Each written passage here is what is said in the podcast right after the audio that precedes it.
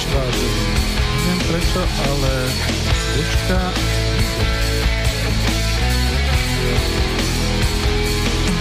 V dolinách kvitne kvet, ktorý lásku nám dáva. Jeho jasť ma v obráne vždy svieti ako brieždenie. V dolinách lesný med vonia viac ako tráva. Na svahoch túlia sa ovčie stáda, v domoch pieseň znie. V dolinách človek sám svoju prírodu chráni. Tak sme OK, už sme začali. Na stráni je náš vzácny liek. V dolinách ľudia nemajú zamknuté brány, majú tam srdcia čisté a vľúdne ako prúdy riek. Je to kraj, kde prísne štíty hôr ticho dolinu múdro strážia, pokým slnka lúča zvoní na jarné zvonce ovčích stát. Je to kraj, kde ráno vstáva skôr, kde sa drevo z hory tížko zváža.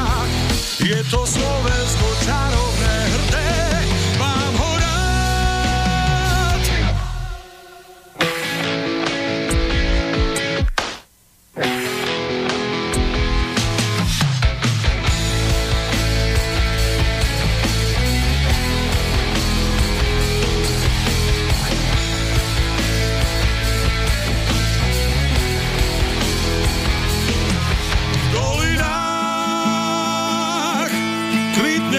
Ktorý lásku nám dáva, jeho jasť ma vo mráne vždy svieti ako brieždenie.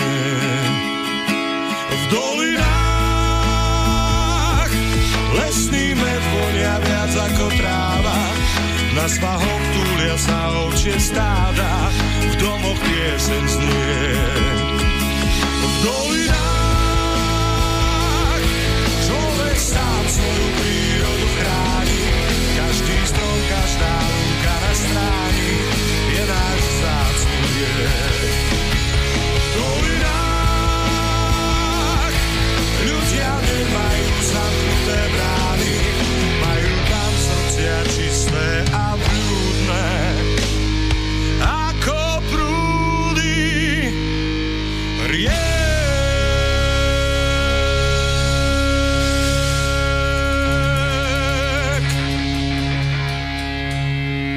Takže vysielame naživo a bolo to trošku aj počuť v tej našej zvučke v dolinách, takže vám želám veľmi príjemný dobrý deň, milé poslucháčky a vážení poslucháči Slobodného vysielača Banska Bystrica.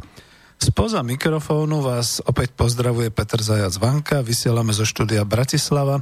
Tento raz počúvate reláciu Klub národohospodárov Slovenska číslo trinásť, a dnes je útorok piateho júna roku dvetisícosemnásť. Dnes budem v úlohe dobrovoľného redaktora, technika, ale aj moderátora, pretože tu mám hostia a tým hosťom je inžinier Viktor Béreš. Dnes ho tu môžem predstaviť aj ako predsedu politickej strany, a to je Politická strana Nezávislosť a Jednota. A zároveň som ho sem pozval predovšetkým ako známeho to blogera z web stránky denníka Pravda. Takže vitajte a želám vám dobrý deň. Dobrý deň prajem všetkým poslucháčom. Díky pekne. No, začali sme takto pekne razantne. Ja si ešte na chvíľu zoberiem slovo.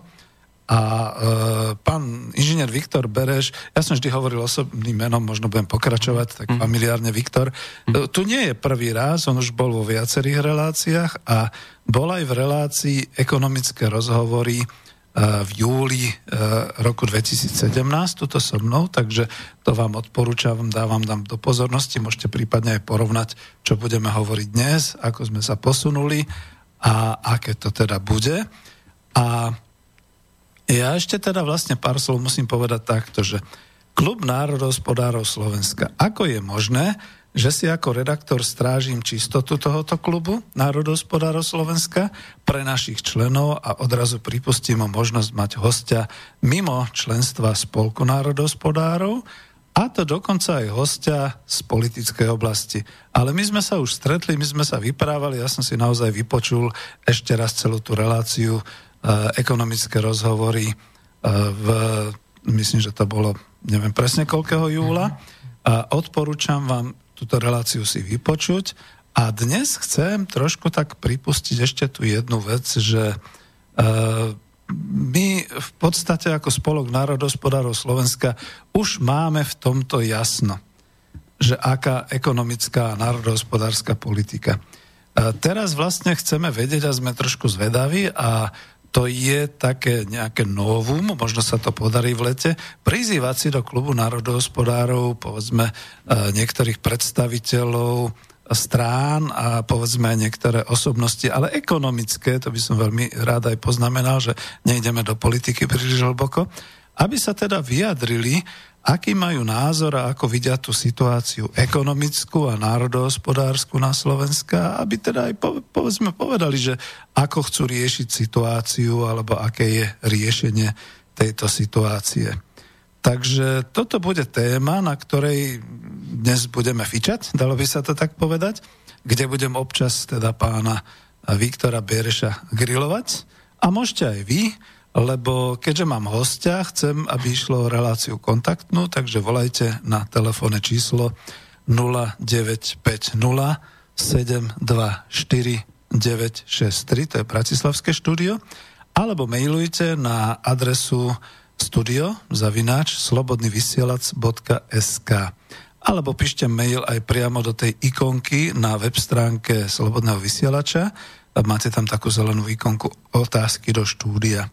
Dajte nám trošku viac času, možno tú prvú polhodinku na rozbeh relácie. Prosím vás, Američania, nevolajte, ako vás dvíhať nebudem, mne sa to tu ukáže na telefóne.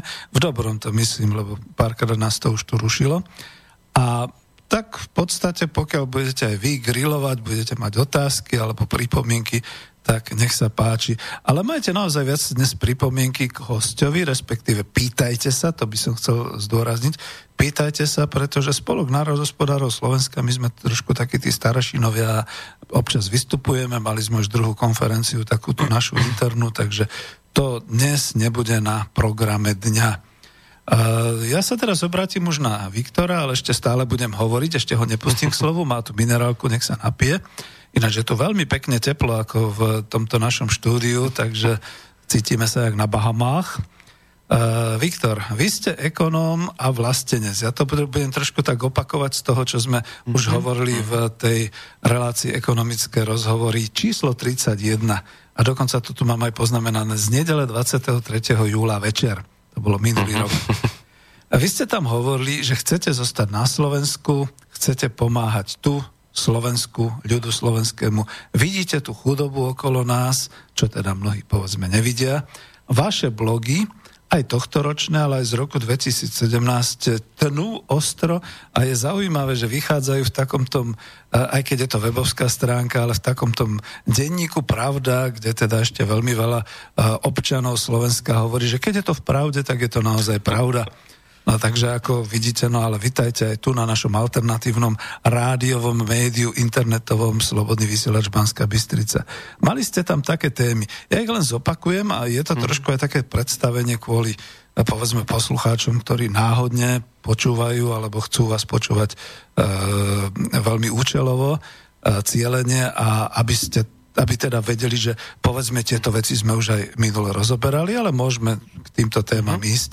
Tunelovanie Slovenska pokračuje cez daňové raje. To bol jeden z tých blogov v Pravde. Ako odlievajú Penta a gé en té naše dane na Cyprus. Takisto to bolo v minulom roku. Éru mizerných platov je potrebné okamžite ukončiť. Mladí Slováci utekajú zo Slovenska. To sú všetko nadpisy len tých blogov, kvôli ktorým som si vás všimol a ktorý, kvôli ktorým som vás volal. Až potom som vlastne zistil, že ste aj predseda politickej strany. Zotročené Slovensko a mizerné platy. Ďalší názov e, blogu. Je potrebné ukončiť agentúrne zamestnávanie. No úplne bomba, to s tým som okamžite súhlasil, pretože to je moja téma veľmi. E, vy máte e, podnikovo-hospodársku fakultu Ekonomickej univerzity v Košiciach. Tak sa ekonomická univerzita. Hej, hej. Mm-hmm. E, Takisto ste hovorili, a my sme spolu aj tam hovorili, že oligarchov budeme musieť odpíliť od štátnych zákazok a veľa sme sa tam venovali oligarchom. A ja som vás tam ešte trošku tak usmerňoval, lebo ešte tak trošku ako stále som to bral, ako že som redaktor doľava orientovaný, čo som.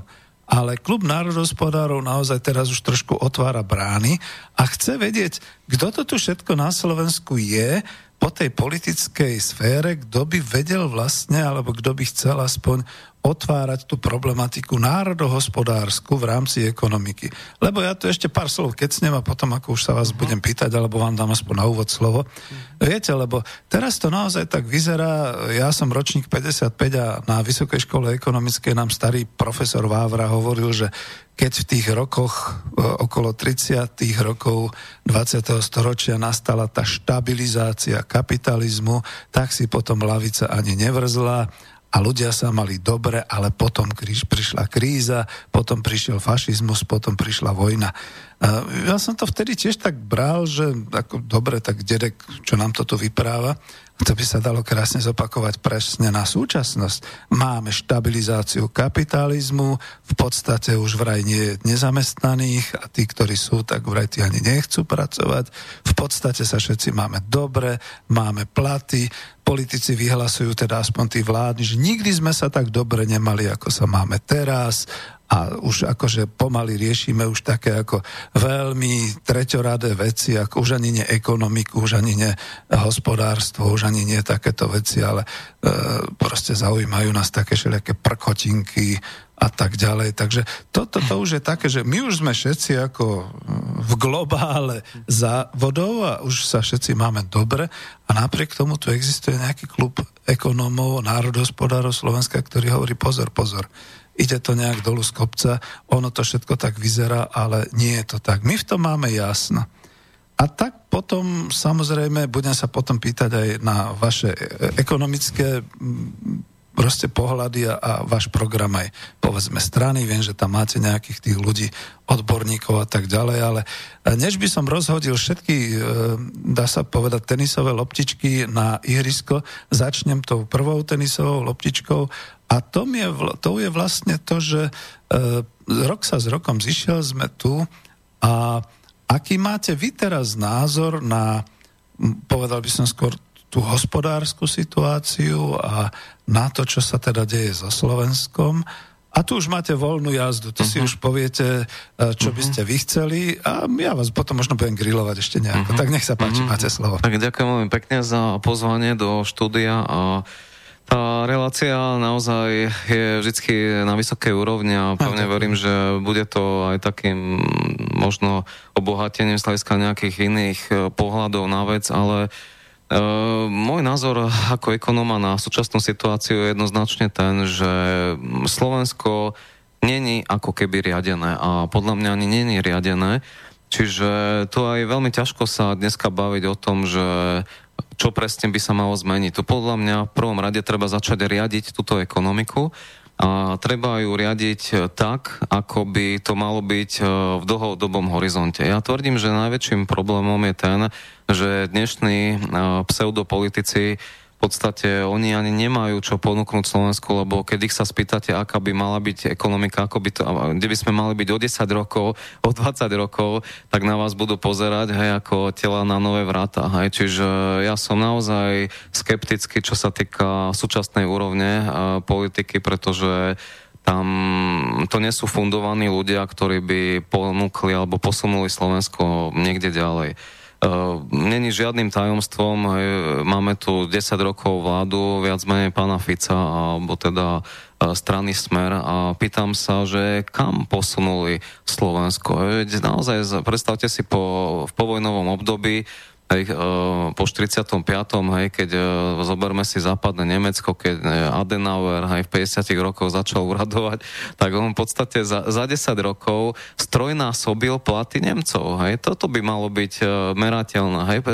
desať rokov to už je väčšia polovica jednej generácie. Hej. Čiže, čiže keď si naozaj pozrieme, čo naozaj tí štátnici v zahraničí za túto krátku dobu alebo pre niekoho dlhodobo teda dokázali, tak nesporne bolo aj Nemecko a iné krajiny úplne inde za, za desať rokov.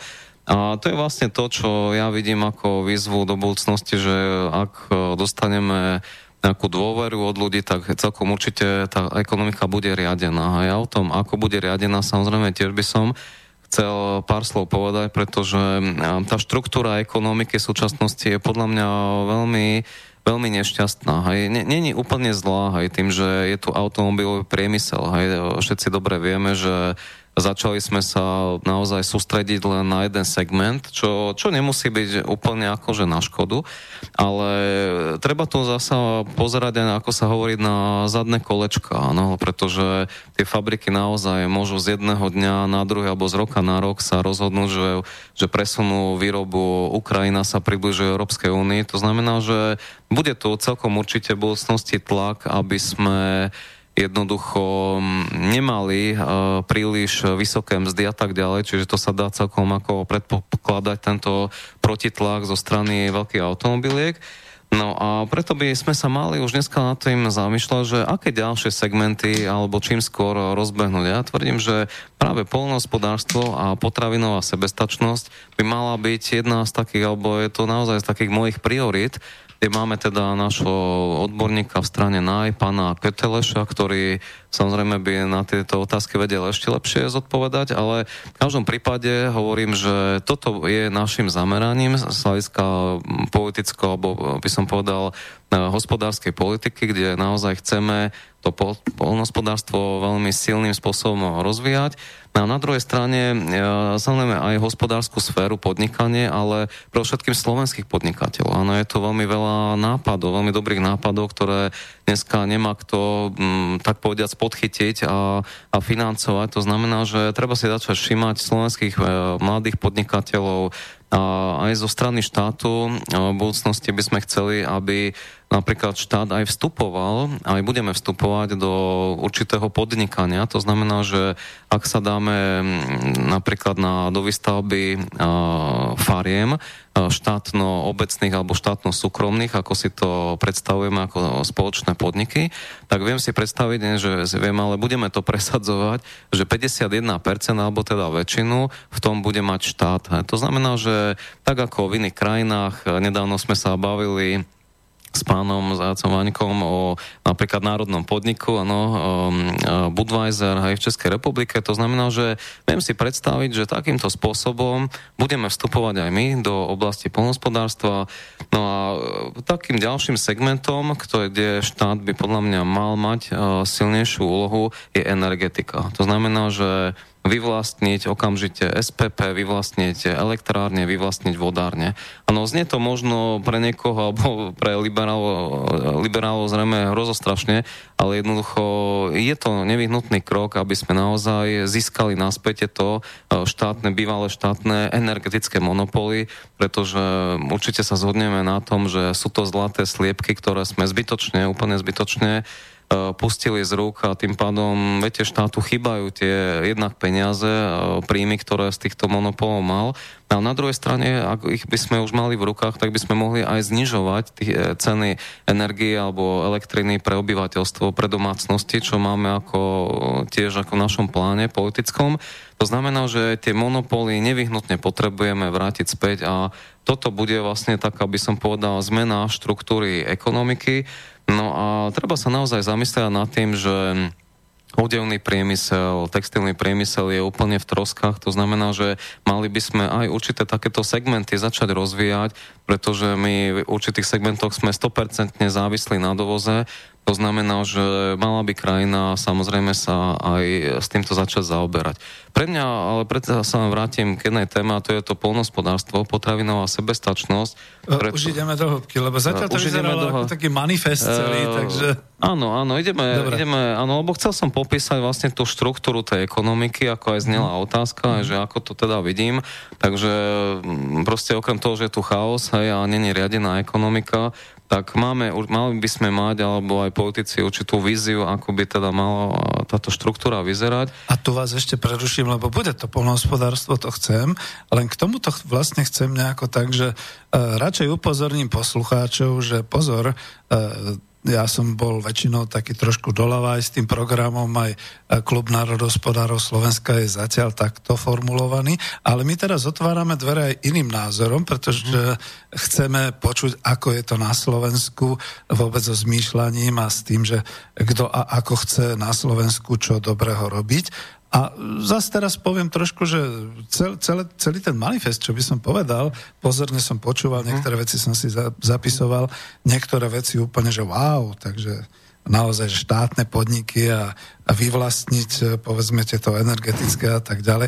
Niekde zase som si povedal, no to by som polemizoval, ale ja tu nie som dnes od toho, aj keď budem ich griglovať nejaké otázky a e, zase, aby mi niekto nevytkol teraz, že... No už vás prerušujem. Toto bol taký ten úhrný manifest.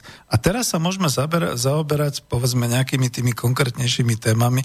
Ja som mal tiež na vás pripravené, povedzme, práve takéto grilovanie v otázkach poľnohospodárstva, uh-huh. lebo veľmi dobre si pamätám, a to bol práve, bez toho, že by som nálepkoval aký smer, ale to bol vývoj, povedzme, od toho roku deväťdesiat, keď sa hovorilo tak, ako teraz, ako nie je to družstevné poľnohospodárstvo, teraz to budú súkromné farmy, farmárstvo, to nás zachráni, potom nás mala zachrániť Európska únia s dotáciami, teraz všetky tie škandály, ktoré vyšli najavo a tak ďalej. A človek sa ocitne v júni roku dvetisícosemnásť, a pokiaľ nemá nejakú záhradku, kde si nejaké tie jahôdky a maliny a nejakú tú mrkvičku a podobnú zeleninu dopestuje, tak vlastne zistí, že keď ide do obchodu, tak všetka tá zelenina, nie všetka, ale tak aspoň zo šesťdesiat percent a všetky tie potravinárske výrobky sú z dovozu, aj keď je to náš Kaufland, náš Lidl, naša Billa vraj a tak ďalej. A nakoniec sa potom dozvie, že poľnohospodári majú obrovské problémy, pretože dotácie nestačia a farmy nestíhajú a sú málo kapacitné a nemajú kam dodávať a všetky tieto veci. A to je to, čo hovoríte, že chaos. Vy ste to aj povedal toho svojho kolegu zo strany, mm-hmm. a pán, ja ho tu prečítam, doktor, univerzitný inžinier Augustín Köteles, áno, tak vy potom zrejme budete mm-hmm. viac k tomu hovoriť. No a teraz už, aby mi nevyčítali, poďme k tomu poľnohospodárstvu, sorry. Dobre. No, je, je to naozaj veľmi dôležitá téma a samozrejme je aj zložitá, pretože ona bude vlastne znamenať e, začať riadiť to poľnohospodárstvo. Momentálne z môjho pohľadu situácia je taká, že naši mnohí potravinári aj farmári, oni majú nejakú tú produkciu, ale jednoducho nevedia sa dostať do tých obchodných reťazcov, hej? Pretože tieto obchodné reťazce chcú lacnejšie výrobky, hej? To znamená, že oni berú, ja neviem, z Poľska, Maďarska, niekedy z Nemecka sa podarí ešte lacnejšie, hej, ale skrátka sú to väčšinou e, cenové vojny a m, dobre to bolo vidno napríklad na tých vajíčkach, hej, ako minulý rok, mm-hmm. koncom minulého roka, kde aj naši výrobcovia povedali, áno, však my máme produkciu, lenže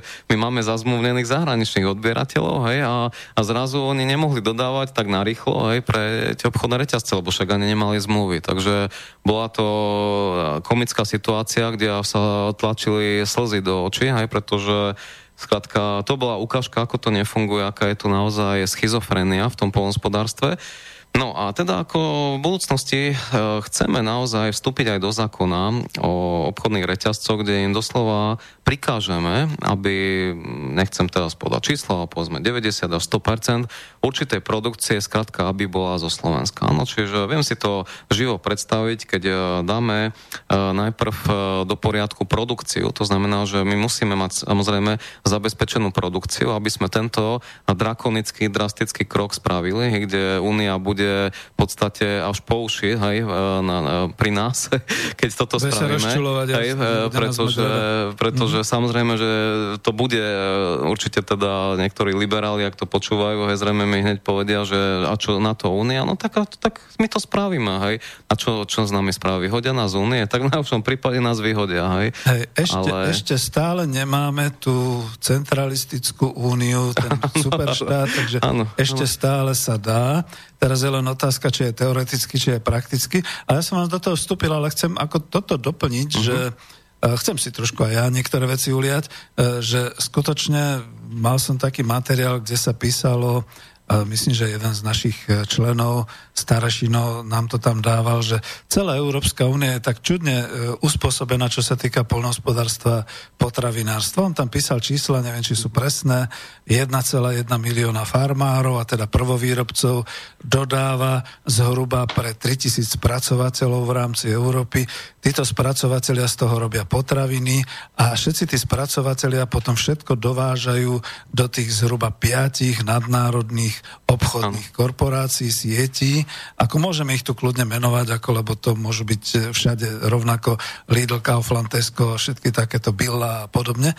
A vlastne mimo týchto veľkých trhov, kde sa pohybuje strašné množstvo státisíce a státisíce zákazníkov, je veľmi nákladné a veľmi ťažké organizovať dneska nejaký ďalší odbyt a ďalší predaj a podobné veci. No a teraz, keď to vrátim na Slovensko, tu je tá situácia ešte tristnejšia v tom, že povedzme vieme o tom, že už začali nejaké slovenské obchodné firmy, väčšinou sú to chlapci, ktorí sa utrali niekde z tých reťazcov a budujú si sami, ja ich kľudne aj pomenujem, to môžem ja, Jeme a Fresh a podobné veci. No ale za prvé, samozrejme, že majú trošku problémy s tým, že keď si to všetko spočítajú, tak tá ekonomika, efektivita je taká, že to musí niekto mať veľmi rád slovenské potraviny, aby šiel k ním nakúpiť, lebo sú drahšie. Ako nehnevajte sa, chlapci, chodím tam k vám a vidím to. A na druhej strane zase ne, neprúdia tam tie státisíce ľudí, to je ďalší problém. A tretí problém je, že v podstate napriek tomu, že ministerstvo poľnohospodárstva pani Matečná sa teraz snaží organizovať aj s Kauflandom, aj so všelijakým tie akcie, ono to je naozaj také, že chvíľu to funguje, keď sa to oznámi, tak týždeň, dva týždne vidíme, že nejaké tie výrobky sú a potom ja neviem, či sa to tak rýchle predá a nedodá, alebo čo to je. E, veľmi dobrý poľnohospodár, tiež jeden z našich členov, pro, pán Koncoš, bývalý minister poľnohospodárstva, povedal, narážame tu na ďalší problém. A to je aj otázka na vás. Produkcia. Nemá v tejto chvíli kto produkovať tie množstva, ktoré by tým obchodníkom a veľkonákupom a potom maloobchodu zabezpečili stabilný predaj. No, Nech by, sa páči. No to by som vlastne chcel toto vysvetliť, že naozaj tá zmena to, tých pravidel pre obchodné reťazce bude, predpokladám, ak by sme boli vo vláde, tak najskôr druhý rok vládnutia, pretože minimálne dva roky bude potrebné, aby sme pripravili, zvyšili túto produkciu na Slovensku. Uh-huh. Čiže to bude vlastne taká príprava pre, pre tú koncovku. Hej. V každom prípade chce, naša predstava je taká, že ak sa urobia tzv. Kontrakty alebo kontingenty medzi štátom a medzi tými farmármi, tak vznikne vlastne taká istota pre tých samostatne hospodárcich roľníkov alebo potravinárov, od ktorých bude štát, alebo nazývame to, alebo budeme to nazývať ako štátna odbytová jednotka. Táto bude odkupovať túto produkciu od týchto farmárov, ktorí budú v podstate v pohode, lebo budú vedieť, že v tom a v tom čase ten štát od nich odoberie. A my v podstate pohltíme všetky, neviem, školské jedálne, stravovacie zariadenia a tak ďalej v gestii štátu práve touto slovenskou produkciou. Neskôr si vieme predstaviť, že vznikne určitý klaster, hej, ktorý, do ktorého budú zapojené aj súkromné reštaurácie, podniky, bary a tak ďalej, hej, kde ich vlastne budeme pozývať do tohto štátneho klastra a ak budú odoberať slovenskú produkciu, tak v tom momente dostanú nejakú nálepku, ktorá by mala byť honorom v budúcnosti pre uh, tieto reštaurácie, že táto produkcia je zo Slovenska a tak ďalej. Hej. Čiže takýmto spôsobom uh, štát to bude, ale iba zatiaľ hovorím iba na báze tých štátnych uh, jedální uh, realizovať. No a potom, keď tá produkcia už bude ako naozaj zabezpečená, tak v tom momente vstúpime do toho spomínaného zákona o obchodných reťazcov, kde ich, im doslova prikážeme brať samozrejme iba tú produkciu, ktorú budeme vedieť vyrobiť. To znamená, že či už sú to zemiaky, či už sú to pekárenské výrobky, či sú to mliečne výrobky, či sú to mäsové výrobky, tak tieto naozaj musia byť zo Slovenska. Hej? Čiže, čiže toto si ako naozaj viem predstaviť. Samozrejme, bude tam treba zapracovať aj na kvalite, samozrejme aj na dizajne, hej, pretože ten výrobok, bo dneska bohužiaľ aj ten obal predáva, ako sa hovorí, to znamená, že nemôžeme predsa zasa nahnať ľudí ako stádo, hej, do obchodov, že kupujte si ja na si silu. Myslím, hej, že už dneska hej, je hej, celá čiže, tá hej. marketingová obchodná politika niekde inde, takže čiže, nebude v tomto čiže problém. Budeme musieť zapracovať na tom, hej, ale o tej kvalite nepochybujem. A prečo to celé hovorím?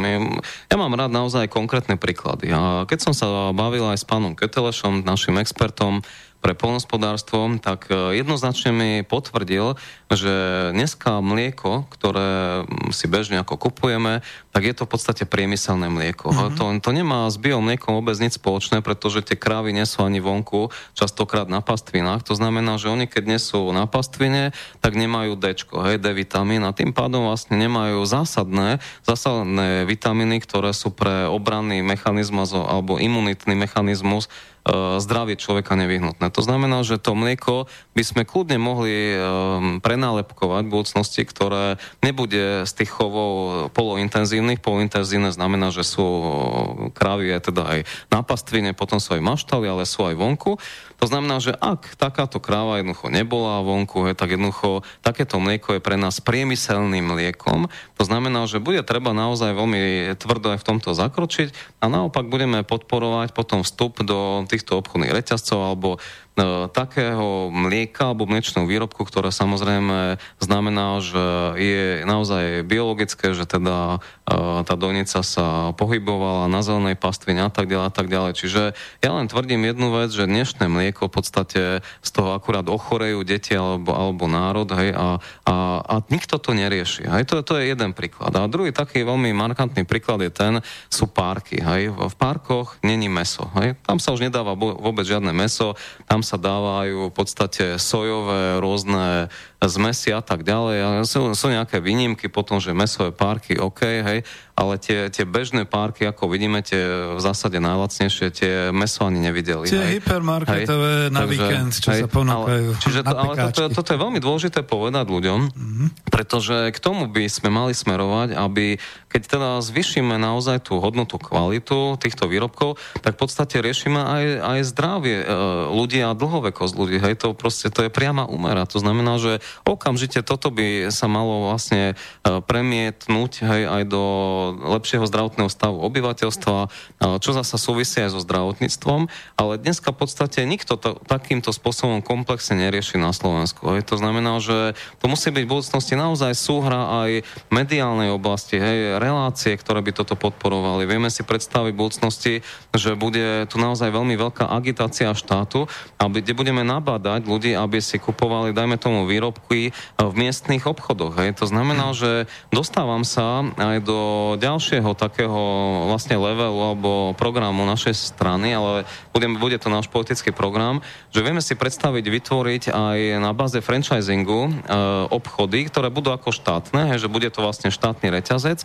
ale bude sa tam môcť prihlásiť aj nejaký súkromník, ktorý vlastne na báze franchisingu e, bude platiť teda štátu, ale vlastne podmienkou toho bude, že musia tam byť lokálne výrobky. Ano? To znamená, že pôjde o veľmi unikátnu zmenu e, v myslení aj, aj v nákupných zvyklostiach ľudí, ktorí už nebudú iba chodiť do tých obvyklých značiek nemeckých, anglických a tak ďalej, ale jednoducho vdychneme život vlastne aj tým miestnym komunitám, to znamená, že ak máme neviem, okres Senec alebo Pezinok a tak ďalej, tak vlastne tam vznikne ten, nazvime to jednota napríklad, hej, a skrátka budú tam naozaj miestne výrobky, lenže tomu treba urobiť aj propagáciu a to nikto dneska nerobí, samozrejme, lebo to ani nechcú.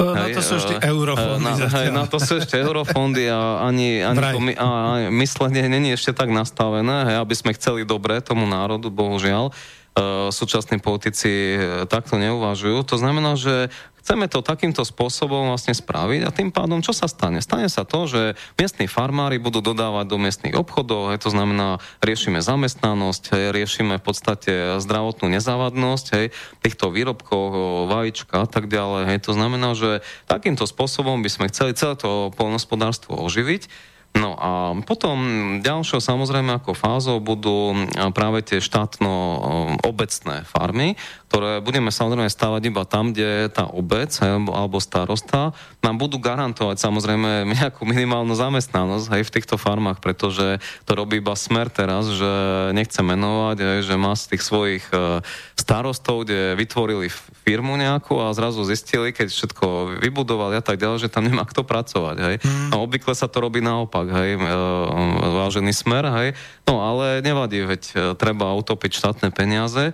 No, čiže, čiže teda by som chcel povedať, že chceme to presne naopak, hej, že prídeme v budúcnosti za starostom, ak ten preukáže áno, áno, že neviem, desať alebo sto ľudí e, potvrdilo, že by pracovalo hej, v takomto novom závode konzervárni miestnej alebo alebo teda v, tom, v tej farme, teda, tak v tom, v tom prípade sa štát pustí investične e, do stavby tejto novej farmy a takýmto spôsobom by sme chceli riešiť aj zamestnanosť e, v týchto mm-hmm. lokalitách, hlavne teda na východnom Slovensku. Ako budeme to robiť všade, ale prednostne si to viem predstaviť naozaj na tom východnom Slovensku. Lebo tam to bolo ako naj, najvypuklejšie. Aj. Tu vás ano. trošku doplním, lebo už mm-hmm. máme aj maily, ale mm-hmm. ja ešte zostanem, lebo ešte som si aj ja slúbil v tej grilovačke, že budem sa pýtať.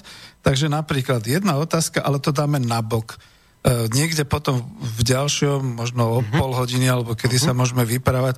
Dobre, ale samozrejme tu je nejaká Európska únia, jej normy a no. všetky tieto jej pravidlá, čiže to nevšímame si, si. povieme. Nevšímame si. Mm-hmm. Dobre, uvidíme, pôjdeme ďalej. To už je vaše, ako aj mm-hmm. politikum. Ďalšia vec potom, že normy, pretože nám sa veľmi pokazili normy práve tým, že uh, prišli tie reťazce a že sa to uvoľňovalo podľa Európskej únie. Presne tie párky a to mlieko mm-hmm. a všetky také veci. Lebo akože som pamätník a viem, a dokonca som poľnohospodársky obchodník, že akože tie normy boli tak prísne, že československý nejaký ten tovar bol zárukou kvality, aj keď sme to v deväťdesiatom okamžite ako zhovadili. A tretia otázka, moja grilovačka taká, že tak mám tu určite poslucháčov, ktorí by sa pýtali, že no dobre, hovoríte farmy, hovoríte štátno, e, obecné, obecné súkromné. E, súkromné firmy a tak ďalej. No a čo družstva?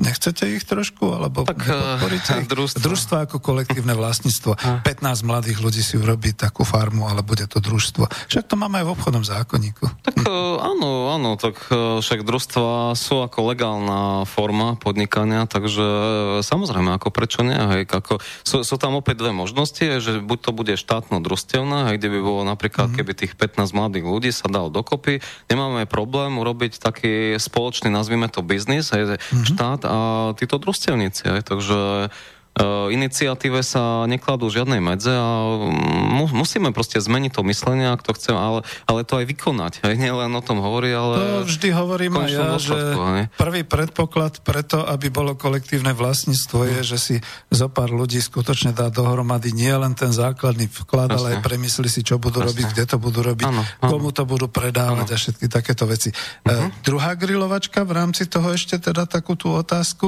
Hovorili ste o tej forme, vy ste hneď pomenovali formu franšízy.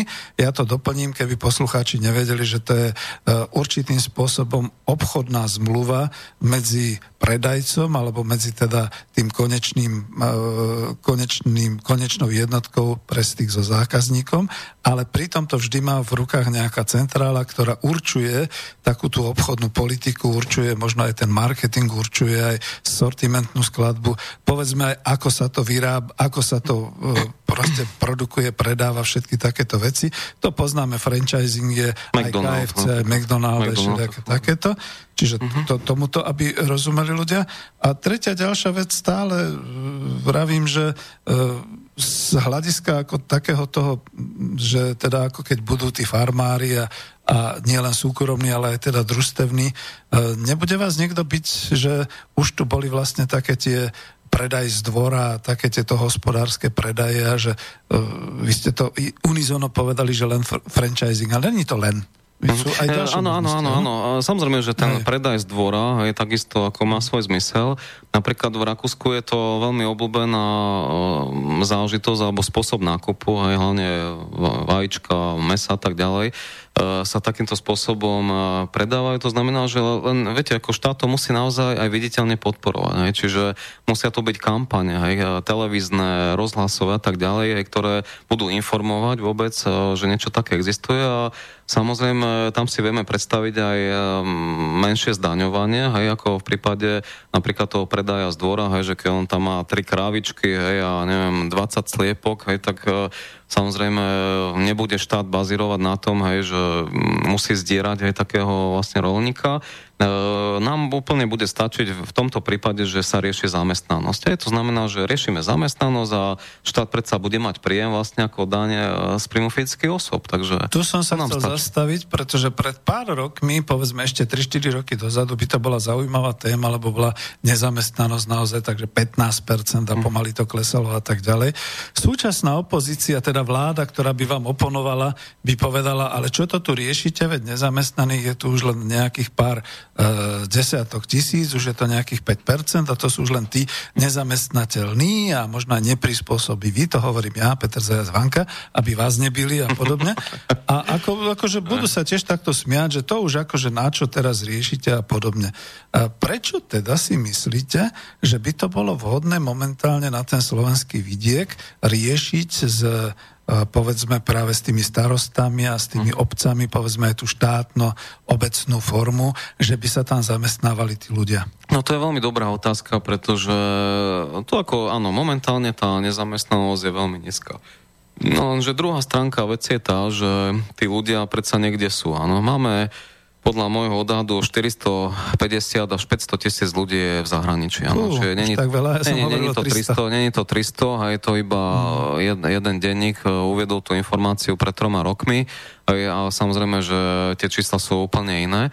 To znamená, že desať percent ľudí je v podstate vonku. To znamená, že z tých desať percent, alebo bavíme sa o balíku počte ľudí pol milióna, tak som presvedčený, že dvadsať percent by sa hneď vrátilo. Hej? Ale samozrejme vás za určitých okolností. Hej? Proste majú tu rodiny, babky, detko, hej, jednoducho netvárme sa, že všetci chcú ostať a sú šťastní v zahraničí. A tu vás budem grilovať. No dobre, ale to zase aj vláda hovorí, že to sú predsa tí inžinieri, tí šikovní ľudia, ktorí mm-hmm. sa uchytili vo svete a predsa akože tí sem neprídu domov, aby ne, ne, zakladali ne. družstva a robili farmy. Nie, nie, samozrejme, akože títo sa nevrátia, hej? Je to jasné, ale tí, ktorí sú dneska na takých pozíciách, nechcem povedať, oper alebo opatrovateľky a tak ďalej. No, chlapi borajú meso, rúbu drevo. Opatrovateľky same povedali, že zajtra by sa vrátili, hej, mm. že same sú nešťastné z toho, že majú rozpadnuté manželstva, hej, chýbajú deťom, chýbajú rodičom, hej, aj, aj tie opatrovateľky, čiže netreba podceňovať ani to, by som povedal, ten ľudský rozmer, hej, to, čo môžeme ako týmto dosiahnuť. To znamená, že musí to byť podmienky, presne ako ste naznačil. No a ja som presvedčený, že tých sto tisíc ľudí, a verím, že aj viac, hej, sa nám vráti, ak to začne nejakým spôsobom fungovať. Samozrejme, to ale súvisí s ďalšou záležitosťou. To není len to, že postaví sa farma, hej, postaví sa konzerváreň, ale tam musia ľudia samozrejme aj primerane zarábať. Hej, čiže uh-huh. však prečo odišli do zahraničia? Hej, pretože nikto to nechce robiť ani za päťsto, ani za šesťsto eur brutto, lebo tomu nepokrýva v podstate častokrát ani základné výdavky. Hej, teraz budem škaredý, akože není problém sa vrátiť dnes na farmu, ktorú má nejaký súkromný ano. roľník, prepáčte mi, ja viem, ano. že mnohí z vás to beriete veľmi vážne a seriózne, ale ani vy sami neviete dať zatiaľ svojmu človeku, ktorého zoberete na prácu, je to váš námestný pracovník, viac ako päťsto v hrubom, pretože sami nemáte, čiže dosť ťažko je vám. Na druhej strane, keď sú to také tie družstvá a také tie farmy, ktoré povedzme aj my sme na Klube národohospodárov spomínali, že sú tu Dáni, že sú tu Holandiania a podobne. Tí zase už pracujú na takej technickej úrovni, že si hovoria tak, my tomu hlavnému technológovi dáme povedzme tisíc, aj tomu stačí, lebo je Slovák, no ale potom akože tie pomocné sily, tak zase im dajú iba tých päťsto, aj keď by mohli dať viac, pretože však to stačí na Slovensku. No, mm, presne. On z no, toho a... zase má nejaký ten zisk. No, presne, presne, no čiže a, tu sa vlastne dostávame k ďalšej našej uh, vlastne časti našeho programu politického, ekonomického, a to je, že to zavedenie minimálnej mzdy tisíc eur je pre nás základnou podmienkou toho všetkého. Výborne. A tu vás zastavím, lebo pomaly trošku tak uzatvoríme, že teda to poľnohospodárstvo, tu rozumiem, o čo vám ide, je to zaujímavé. Povedzme, že to nie je úplne ako pre mňa lavičiara, lavicové, ale pripustíte družstva, môže tam byť súťaž rôznych foriem vlastníctva a všetky takéto veci. Ide o to, aby sa naozaj na Slovensko vrátila tá produkcia, prvovýroba potravín, rastlina, živočíšna výroba. Ako dnes mnohí mladí ľudia to berú tak, že slama a smrdiace prasiatka a podobne. Veď my sme opúšťali v roku devätnásťstodeväťdesiat poľnohospodárstvo v tom, že tam už boli počítače, že to bolo všetko naozaj na báze určitej vedeckej, že tam naozaj sa chodilo v bielých plášťoch a v takýchto veciach. A tie smiešné filmy, ktoré potom tam dával Troška a podobne, to bolo aj o tom, že naozaj už existovali takéto farmy a takéto poľnohospodárske podniky, kde bola vyasfaltovaná cesta, kde sa všetko robilo naozaj už veľmi, povedal by som, technicky, technologicky. No, ale tu chcem uzavrieť aj to, že je to veľmi dobrá hospodárska politika, pretože vráti na Slovensko a do vidieka obyvateľstvo. Niektorí liberáli hovoria, vymierame, potrebujeme tam ako imigrantov a tak ďalej. A ja si nemyslím, že vymierame. Ja si skôr myslím, že opúšťame ten vidiek slovenský len z toho hľadiska, že skutočne my nevieme zorganizovať tú produkciu. Nech sa páči. Ja by som chcel zdôrazniť jednu vec, že naozaj to zavedenie minimálnej mzdy tisíc eur, no i považujú za utopiu a neviem čo, hej, tak neviem, čo je na tom utopistické, hej, tí ľudia asi nevedia, ako sa dneska zarába, hej, kdekoľvek v Európe. Takže jednoducho pre mňa je to, by som povedal, veľmi ešte málo ambiciózny cieľ, ale začneme s tou stotisíckou. A jednoducho my musíme takto pritiahnuť týchto ľudí aj zo zahraničia, ale teda nielen zo zahraničia, ale proste zastabilizovať aj tých ľudí, ktorí, pre ktorých je dnes, dnešná mzda päťsto šesťsto eur naozaj neatraktívna, hej, takže ja sa vôbec mladým ľuďom nečudujem, že poškolujú, hej, po zahraničí, pretože z päťsto eur sa nedá fungovať, hej, keď, ako dá sa samozrejme, hej, ale pokiaľ chceme mať nejakú perspektívu v osobnom živote, hej, tak sa to nedá. Hej. Doplním vás, nielen mladí ľudia, som aktívny dôchodca. Mám veľmi nízky dôchodok, lebo som bol celý život živnostníkom a v rozhodujúcich rokoch som bol predčasným dôchodcom, ale keď mi niekto dnes ponúkne päťsto v hrubom, tak mu tak poviem, čo? Vieš čo, frajer, uži si tie svoje presne, päťsto koruny, presne. ja idem, teda päťsto eurovky, ja idem zatiaľ niekam pocestovať po svete, lebo som dôchodca a stačí mi tých pár. Dobre, ale keď som vás prerušil už len kvôli tomu, že máme tu aj maily, ktoré sa toho uh-huh, týkajú, uh-huh. budete pokračovať a ja chcem, uh-huh. toto je téma, ktorú chceme rozobrať, je to vlastne téma číslo dve, ale napríklad Duša nám píše, dobrý deň, zdravím vás a aj hostia, len by som chcel jedinú pripomienku k jeho názoru ohľadom mesačnej mzdy tisíc eur, čo spomínal aj minulý. Uh-huh. Podľa mňa to systémovo nie je možné, nakoľko väčšina vlastníctva u nás je v zahraničných súkromných rukách a ak si zoberieme charakter vnútropodnikovej deľby práce v globálnom kapitalizme, korporativizme, tak tu námet tejto mzdy naráža na systémovú prekážku. Museli by sme zmeniť mnohé veci aj voči zahraničiu, aj čo sa týka nášho zaradenia na semiperifériu globálneho kapitalizmu, čiže na okraji globálneho kapitalizmu, aby sme toto mohli uskutočniť. Neviem, ako by zahraničných kapitalistov pán host prinútil takéto mzdy vyplácať. Máte čas rozmysleť si, len aby ste vedeli, že môžem, už... Teda môžem na to hneď aj reagovať, lebo mm-hmm. samozrejme, že ako to, že to sú nejakí zahraniční investori, to nemá nič spoločné aj s tým, čo vláda rozhodne, ako rozhodneme. Um, tak to bude, hej, čiže ak bude na to zákon, alebo minimálne uh, to bude vyhláška vlády, hej, kde sa povie jasne, že od prvého prvý platí minimálna mzda tisíc eur, tak bude platiť tá minimálna mzda, ak to nevyplatí, tak jednoducho uh, bude porušovať zákony, hej, a my už represívou si uh, dokážeme urobiť poriadok aj v tomto štáte. To znamená, že my chceme, aby ľudia zarábali tisíc eur, jednoducho bude to každý uh, musieť potom už rešpektovať a, a neviem si predstaviť, že kto by bol dneska, ktorý pracujúci proti. Takže to, že sú tu zahraniční investori, nič to nemení na veci. Ja, ja samozrejme viem, čo vlastne chcel ho tento čo, pán povedať, hej, že môže to potom znamenať, že niektoré firmy by odišli alebo začnú vydierať, hej, Slovensko alebo vládu, no, no, že týmto sa argumentuje, hej, že, že odídeme, že auf Wiedersehen, hej, balíme si uh, stroje, no tak uh, dobre, budeme musieť zrejme uh, akceptovať, hej, niektoré spoločnosti, ktoré sú tu len kvôli uh, zotročovaniu národa, hej, no tak keď si myslia, že, že toto budeme akceptovať, hej, so strachom vočiam, že, uh, že teda keď neod, len aby si neodišli, tak jednoducho s tým nemôžeme súhlasiť, že to je zmena myslenia, čiže my to robíme celkom zámerne, aj počítame s tým, áno, že nejaké percento tých závodov zahraničných kapitalistov, imperialistov odíde a aj preto práve máme pripravené ďalšie súčasti odvetví, ako je poľnohospodárstvo, potravinárstvo, odevný priemysel a tak ďalej, ktoré budeme podporovať. Aj priamo štát tam bude vlastne vstupovať ako spoluvlastník a tam sa vytvoria kompenzačné nové pracovné pozície, ak by došlo k nejakému výpadku, čiže celkom logicky, áno. Zoberme si veľké automobilky, hej, tak tam už tam zdá plus minus sa pohybuje na tisíc eurách, aj, aj keď často je to iba s príplatkami nočnými a tak práve, ďalej. Práve, to sú hej. veľmi dlhé hej. smeny. Hej, a... Hej.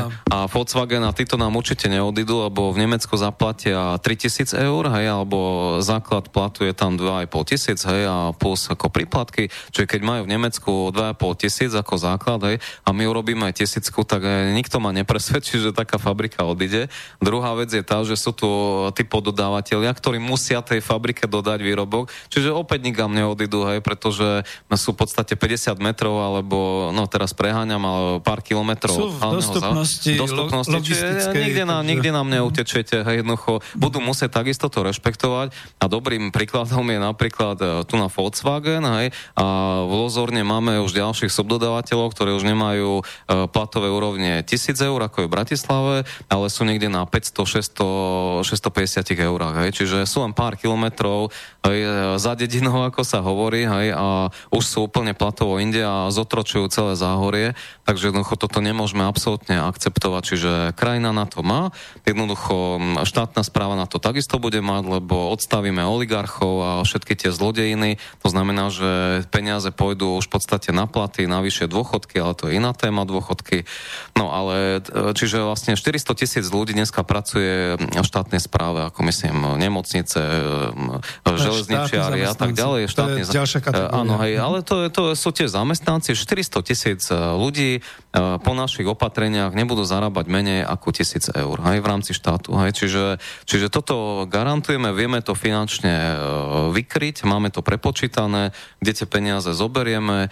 No a jednoducho toto je naozaj nevyhnutné opatrenie, aby vôbec sme mali samozrejme ľudí ochotných pracovať, to je jedna vec. Mm-hmm. A ešte musím jednu vec podotknúť, že a to je úplne diametrálne odlišná naša filozofia, ako je pravičiarska, hej, ktorú dneska prezentujú hlavne Saska teda, hej, ktorá hovorí, že, že imigranti v podstate aj mnohí by tu potom aj pracovali, alebo progresívne Slovensko sa tiež nejak podobne vyjadrilo, že dokonca by boli prínosom pre slovenský trh. Čiže ja, ja keď som počúval tieto vyjadrenia, som myslel, že som v inej galaxii, hej, pretože uh-huh. moje, moje myslenie je úplne opačné, jednoducho v žiadnom prípade imigranti, ale práve naopak vlastne zvýšiť mzdy na Slovensku tak, aby našinci tu mohli pracovať, aby sa nám vrátili zo Slovenska.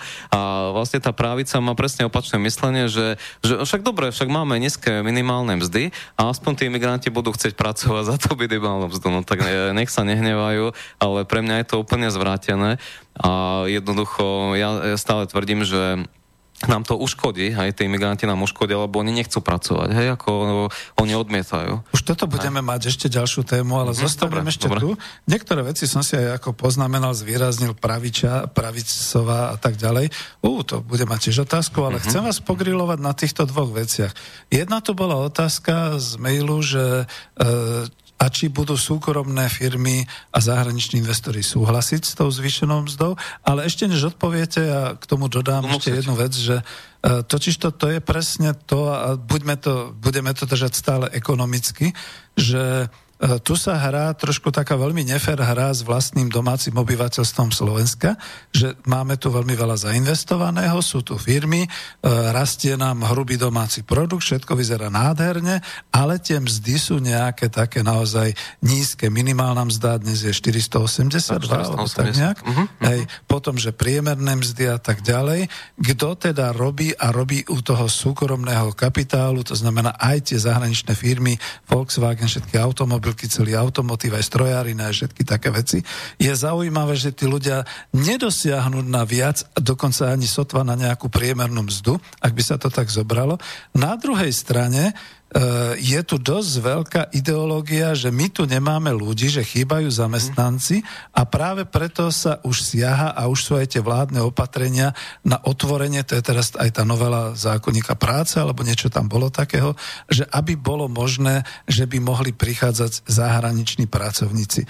A toto aj ja považujem za nebezpečné, ale Amen. Ako z toho urobiť otázku, lebo to je totižto tak, že samozrejme, že ten, kto má nejakých päťsto šesťsto v hrubom, tak je nespokojný a našinec pôjde radšej von. Ale nejaký Srb, Rumún, Ukrajinec s radosťou príde a ešte bude posielať domov tristo štyristo eur v čistom a bude tu žiť na nejakých dvesto. Ja síce si neviem predstaviť ako, ale asi to dokážu. S tým, že akože zahraniční investori sú spokojní, pracovná sila je tu lacná, dováža sa, všetky takéto veci. A naša vláda im to ešte aj umožní bez toho, že by si uvedomila, že tým škodí vlastnému obyvateľstvu, že teda neťahá, lebo my nepotrebujeme iba ťahať inžinierov a vedcov zo zahraničia, my potrebujeme dotiahnuť aj tých, čo som spomínal. Vonku búrajú niekde v Birminghame mäso. Niekde inde rúbu drevo, niekde inde sú na pílach, niekde inde robia ako technickí zamestnanci v čomkoľvek, komunálne služby, ja neviem, čo všetko to tam je. A títo ľudia sú väčšinou otcovia rodín, alebo možno by sa aj ženili, dámy by sa vydávali, len sú vonku v zahraničí, čiže my ich, ak prejde štyri päť rokov, už ich stratíme, už to nebudú prosím, prosím. našinci, ako občania alebo obyvateľia Slovenska. A teraz z toho chcem urobiť tú otázku. No dobré, ale ako to urobiť ekonomicky, aby sme skutočne nepoškodzovali domáce obyvateľstvo, aby naozaj bola tam mzda minimálna tak vysoká, aby povedzme to aj ten súkromný kapitál, súkromní investori, a teda nie štátne, ale naozaj všetky títo zamestnávateľia zobrali, bude to musieť byť v zákone. A, a aké opatrenie ešte urobiť, aby teda nebolo umožnené, že ako dúfam, že NAKA nebude klopať uh-huh. na dvere, ale uh-huh. že aby sem veľmi konkrétne poviem, ľudia z týchto druhých krajín, Ru- Rumúni, Srbi, uh-huh. Ukrajinci, Bulhári, a to hovorím len o týchto našich európskych, aby sem neprichádzali kvôli tým päťsto eurám, mm. ktoré sú pre nich fantastické. Mm-hmm. No, tu je teraz dôležitá jedna vec, že táto vláda v podstate nekoná v prospech národa. Hej, to, toto, ako baviť sa o nich je samozrejme môžeme, hej, to, ale rád by som potom povedal ako východiska, hej, že čo s tým spravíme, lebo no, skôr, tomu, skôr tomu viem samozrejme Práv. povedať, mm-hmm. ako to, čo oni chcú spraviť, je úplne abnormálne, hej, pretože aj keď to bude minimálna mzda, teraz je to štyristo osemdesiat, potom to, zasa to o niečo zvyšia, ale stále je to o ničom, hej, stále vedia, že tá mzda je úplne nízka, pretože v praxi to funguje tak, že tí ľudia v podstate zarábajú stále rovnako, hej, oni im potom zoberú tie príplatky nočné a tak ďalej, hej, alebo zvyšia im výkony, čiže písali mi konkrétni ľudia, že potom, čo sa Fico chvastal, že zvyšili nejaké nočné príplatky, tak potom im ubrali aj zo základných hej, nejakých plátov, hej, že ako v celku mali to isté a dokonca niektorým ešte celkovo sa znížili platy. Hej. Čiže, čiže toto vlastne stále je ako v pohode hej, pre, ne, pre tých zahraničných investorov, lebo keď im aj zvýši Fico pár drobných, hej, tak v podstate oni to stále niekde uberú. Hej. Ale keď my zavedieme tisícku, hej, tak jednoducho už ťažko s tým niečo spravia, pretože oni už potom budú musieť, a to aj sledujeme týmto opatrením, a v tom je tá genialita toho opatrenia, že vlastne budú už klasifikované aj ďalšie pozície, ktoré samozrejme, keď ja neviem, poviem príklad, upratovačka by dostala tisíc eur alebo predávačka, tak ten manažer musí mať viac, hej. To znamená, že keď dneska on má osemsto eur alebo deväťsto deväťsto, tak samozrejme, že bude chcieť mať tisícdvesto, tisíctristo a tak ďalej. Hej?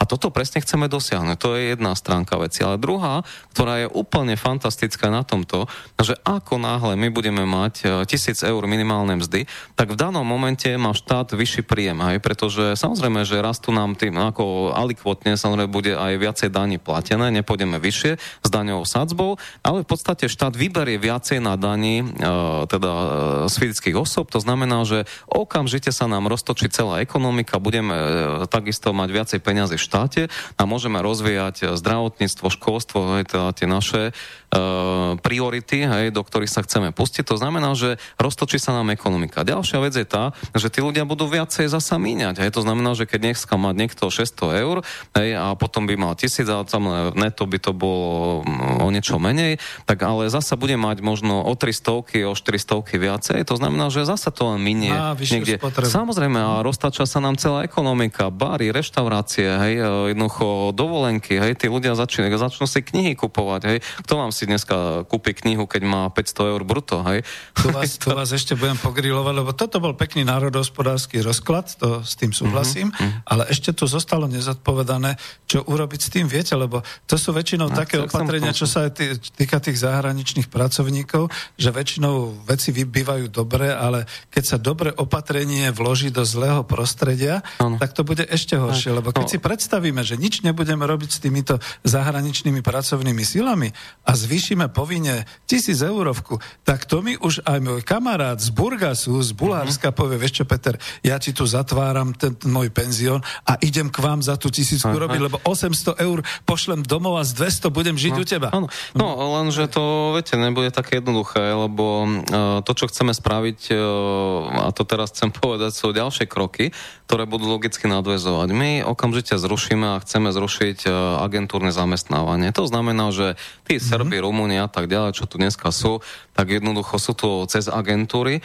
To znamená, že viete, tie agentúry v podstate tým pádom prinášajú iba týchto ľudí, hej, ktorí sú tu ochotní pracovať za tú mzdu, ale za tú mzdu už budú chcieť aj našinci pracovať. V tom je celá tá finta. To znamená, že jednoducho už potom ten zamestnávateľ skôr zamestná človeka, ktorý je z tej dediny alebo z, te, z toho mesta, ako nejakého Rumúna, hej, ktorý v podstate už budú mať vlastne tú istú mzdu, akorát, že ten našinec povláda jazyk, má pracovné návyky, má to blízko do práce, hej, čiže v, to, v tom momente sú v podstate naši ľudia zaujímavejší ako tí Srbi a Rumúni, hej, pretože on už nebude môcť ísť po tú minimálnu mzdu, už nebude mať dôvodu ich e, zamestnávať. Tu musím upozorniť jednu vec, že práve v tejto novele tohoto zákonníka, že už to nemá byť sprostredkovávané týmito agentúrami, uh-huh. ale môžu prísť tí ľudia sami. To je prípad môžu, toho, čo som áno, hovoril, že áno. ten môj známy z Burnesu a podobne. Aj, aj. Uh-huh. A tu je ešte niečo, to skôr ako doplním, to uh-huh. není, ale aj, aj budem grilovať. Ako sa vyrovnáte s tým, že dobre,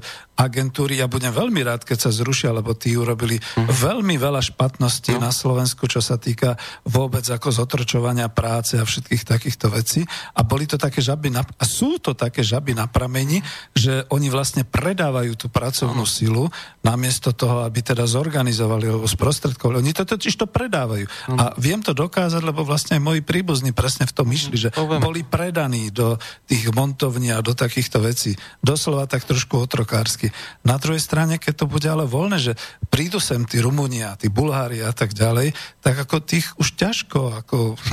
To bude musieť byť ešte nejaké. Máte ešte no, niečo, čím by sa no, to dalo obmedziť? To nie, lebo tak, to už sa týka pomaly európskeho zákona. Tak viete, len slovenský zamestnávateľ, alebo to jedno, či zahraničný slovenský, jednoducho, on radšej samozrejme príjme Slováka. Lenže tí Slováci... Nie je to moc naivné, že len, radšej? No, no áno, no nie, nie, lebo oni nechcú pracovať. Tí Slováci v podstate nechcú pracovať, lebo odchádzajú do zahraničia. Preto oni majú nedostatok tej práce. Ale keby na druhý deň zaklopal na dvere ten človek, čo tam robil pred dvoma rokmi, pred piatimi, však oni boli spokojní, hej, to Uh, viete, to je, to, ten nedostatok nevznikol len preto, že bol tu nárast, alebo je nárast výroby, ale preto, lebo odišli naši ľudia do zahraničia. Hej, ale sa stále hovorím, že toto je mechanizmus, ako vrátiť tých ľudí naspäť na Slovensko. Mm-hmm. Takže v, to, v tom je zmena toho myslenia. Hej, a vtedy už nebude potrebné, aby tu prišli Rumúni, Bulhári, pokiaľ naši už budú celkom určite, že ochotní pracovať za túto zaujímavú mzdu.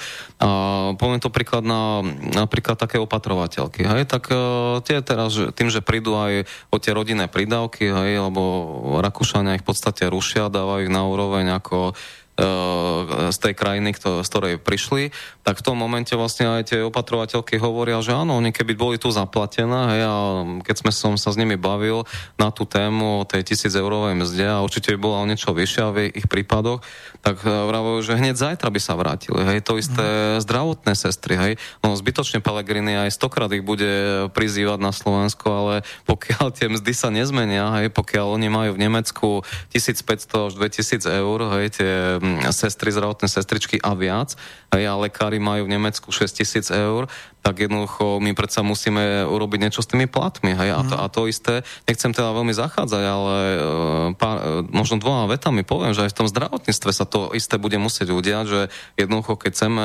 kvalitných lekárov, aby sa aj vrátili, tak nemôžeme očakávať, že s tými súčasnými platmi sa niekto vráti. Tak jednoducho musíme si priplatiť a bude treba ponúknuť možno aj exkluzívnejšie platy, možno štyritisíc eur u tých lekárov, ale jednoducho chceme špičkových lekárov, slovenských lekárov, ktorí odišli a takýmto spôsobom sa prinavratia. Ale to, že urobíme prázdne gesto, vráte sa, vráte sa, hej, tak to mi mm. pripadá naozaj úplne až hlúpe. Hej, a no sa to, to už aj nevydarilo. Bola to relácia aj u nás s vedcami, ktorí sa vrátili, naleteli a potom zistili, ano. Že to už neboli vládne a štátne opatrenia, ano, ale že vlastný súbor ľudí, ktorí sú v tej akadémii vied, ich v podstate sa k ním správali, ja som to povedal, mm-hmm. takže to je ako keď sa k Mozartovi správal, ano. Ten jeho Salieri, taký ano, salierizm, ano, závisť a všetky ano, také veci. Áno, lebo ja ešte toľko chcem dopovedať, pretože tu sa nikdy systémovo nerozmýšľa. Hej, aj tým profesorom, aj dali im nejak, neviem, koľko, päťdesiat tisíc dolárov, alebo koľko, aby sa teda vrátili. No viete, oni tu prídu do starej kancelárie, starý počítač, hej, e, starý výťah. Hej, kolegovia, toho, ktorí závidia. Hej, ktorí ešte závidia, hej, že jednoducho to je, to je bez rozumu, hej, toto, čo sa tu narobí, že naozaj aj tá univerzita, tak treba tam iné peniaze naliať, hej, treba iné kritériá, hej, napríklad treba podporovať štátne univerzity a nie súkromné, hej, opäť tým pádom zvýšime tým pádom úroveň tých štátnych, hej, čiže treba, my budeme mať takú proštátnu viac politiku, ale v záujme ako zvýšenia úrovňa, hej, či už sú to univerzity, či už sú to nemocnice a ale vrátim sa ešte aj k tým minimálnym mzdám, že samozrejme, že budú tam určité výnimky, ktoré pripúšťame, keď sa sú nejaké malé firmy, ktoré preukázateľne nebudú mať ten obrad, hej, že má malú pekárničku, hej, a jednoducho on, on nevyrobí, hej, na tú tisíceurovú minimálnu mzdu, tak tam budú v podstate také výnimky zo strany daňového úradu, ktorý bude samozrejme pripúšťať, hej, keď sa mu predĺži taká žiadosť a preukáže to dotyčná firma číslami, tak v tom momente tam budú výnimky, že môže dať nižšiu mzdu, hej. Čiže samozrejme, ak mu to nevychádza, tak to samozrejme pripúšťame. Takže, takže s, tý, s týmito menšími firmami, e, s týmto problémom počítame a určite nastane. Hej, ale čo sa týka ostatných väčších firiem, zahraničných firiem, štátu, tak tam naozaj není problém. Jednoducho budú musieť, musieť pustiť perie, ako sa hovorí. A jednoducho pôjde menej peňazí do ich centrál v zahraničí a pekne krásne zaplatia našim ľuďom. Takže takto si to my predstavujeme. Je to štátne ekonomické opatrenie. Tuto by som to zastavil nielen kvôli tomu, že nejak ďalšie maily, ale máme už cez hodinu, čo hovoríme. Ja by som dal nejakú pesničku, vydýchame sa a pôjdeme ďalej. Zatiaľ aj telefón, keby potom chcel byť, aj keď máme nejaké dva tri maily ešte na odpovede. Takže potom telefón nula deväť päť nula sedem dva štyri deväť šesť tri a teraz si dáme takú nejakú malú oddychovku.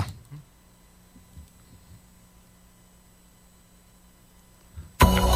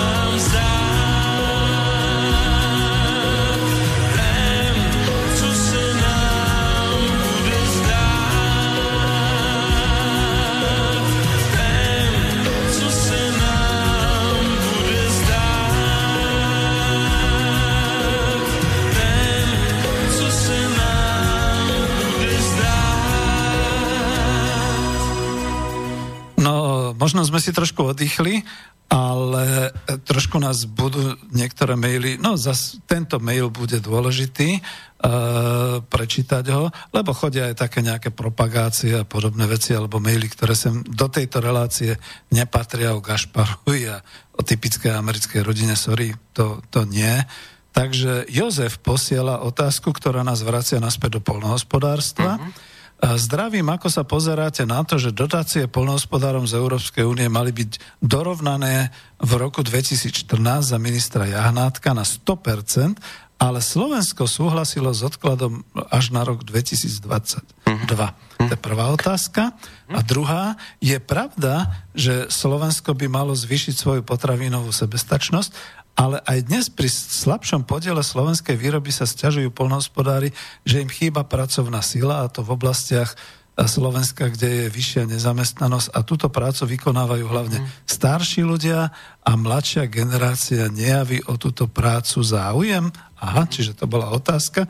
Už sme ju čiastočne zodpovedali, ale máte slovo. Hej, no čiže v tej prvej otázke tam je aj odpoveď, lebo za to Jahnátka došlo doslova k porušeniu nejakých pronárodných princípov, pretože je pravda, že do roku dvetisícštrnásť sme mali mať dorovnané dotácie oproti aj ďalším západoeurópskym poberateľom, ako je Francúzsko, Nemecko, Rakúsko, čiže je to, bol to úplne nepochopiteľný krok, prečo Jahnátek netrval na naplnení tejto dohody, čiže to bol gól do vlastnej brány. Hej. Takže čo dneska Smer nám tu ide ako riešiť a ponúkať, hej, keď jednoducho stačí len povedať, áno, trváme na pôvodnej dohode. Takže... Ja, ešte len jedno, ako otázku skúsim ho obhájiť. Nebolo to spojené vtedy s tým, že my sme predlžovali tú lehotu možnosti vykúpiť slovenskú pôdu so zahra- zahraničnými? Lebo bojím sa, že Aha. niečo také tam bolo a zrejme... To je to, čo vždy hovorím, myslím, že dobré neskôr, opatrenie ne? sa okamžite sklzne po zlej situácii. A to už bolo, myslím, neskôr, no? hej, že to bolo hej, dvetisícšestnásť, hej, ale je pravda, že tam museli byť úplne iné dohody, hej, kto vie, čo za to Smer ako dostal hej, od Európskej únie.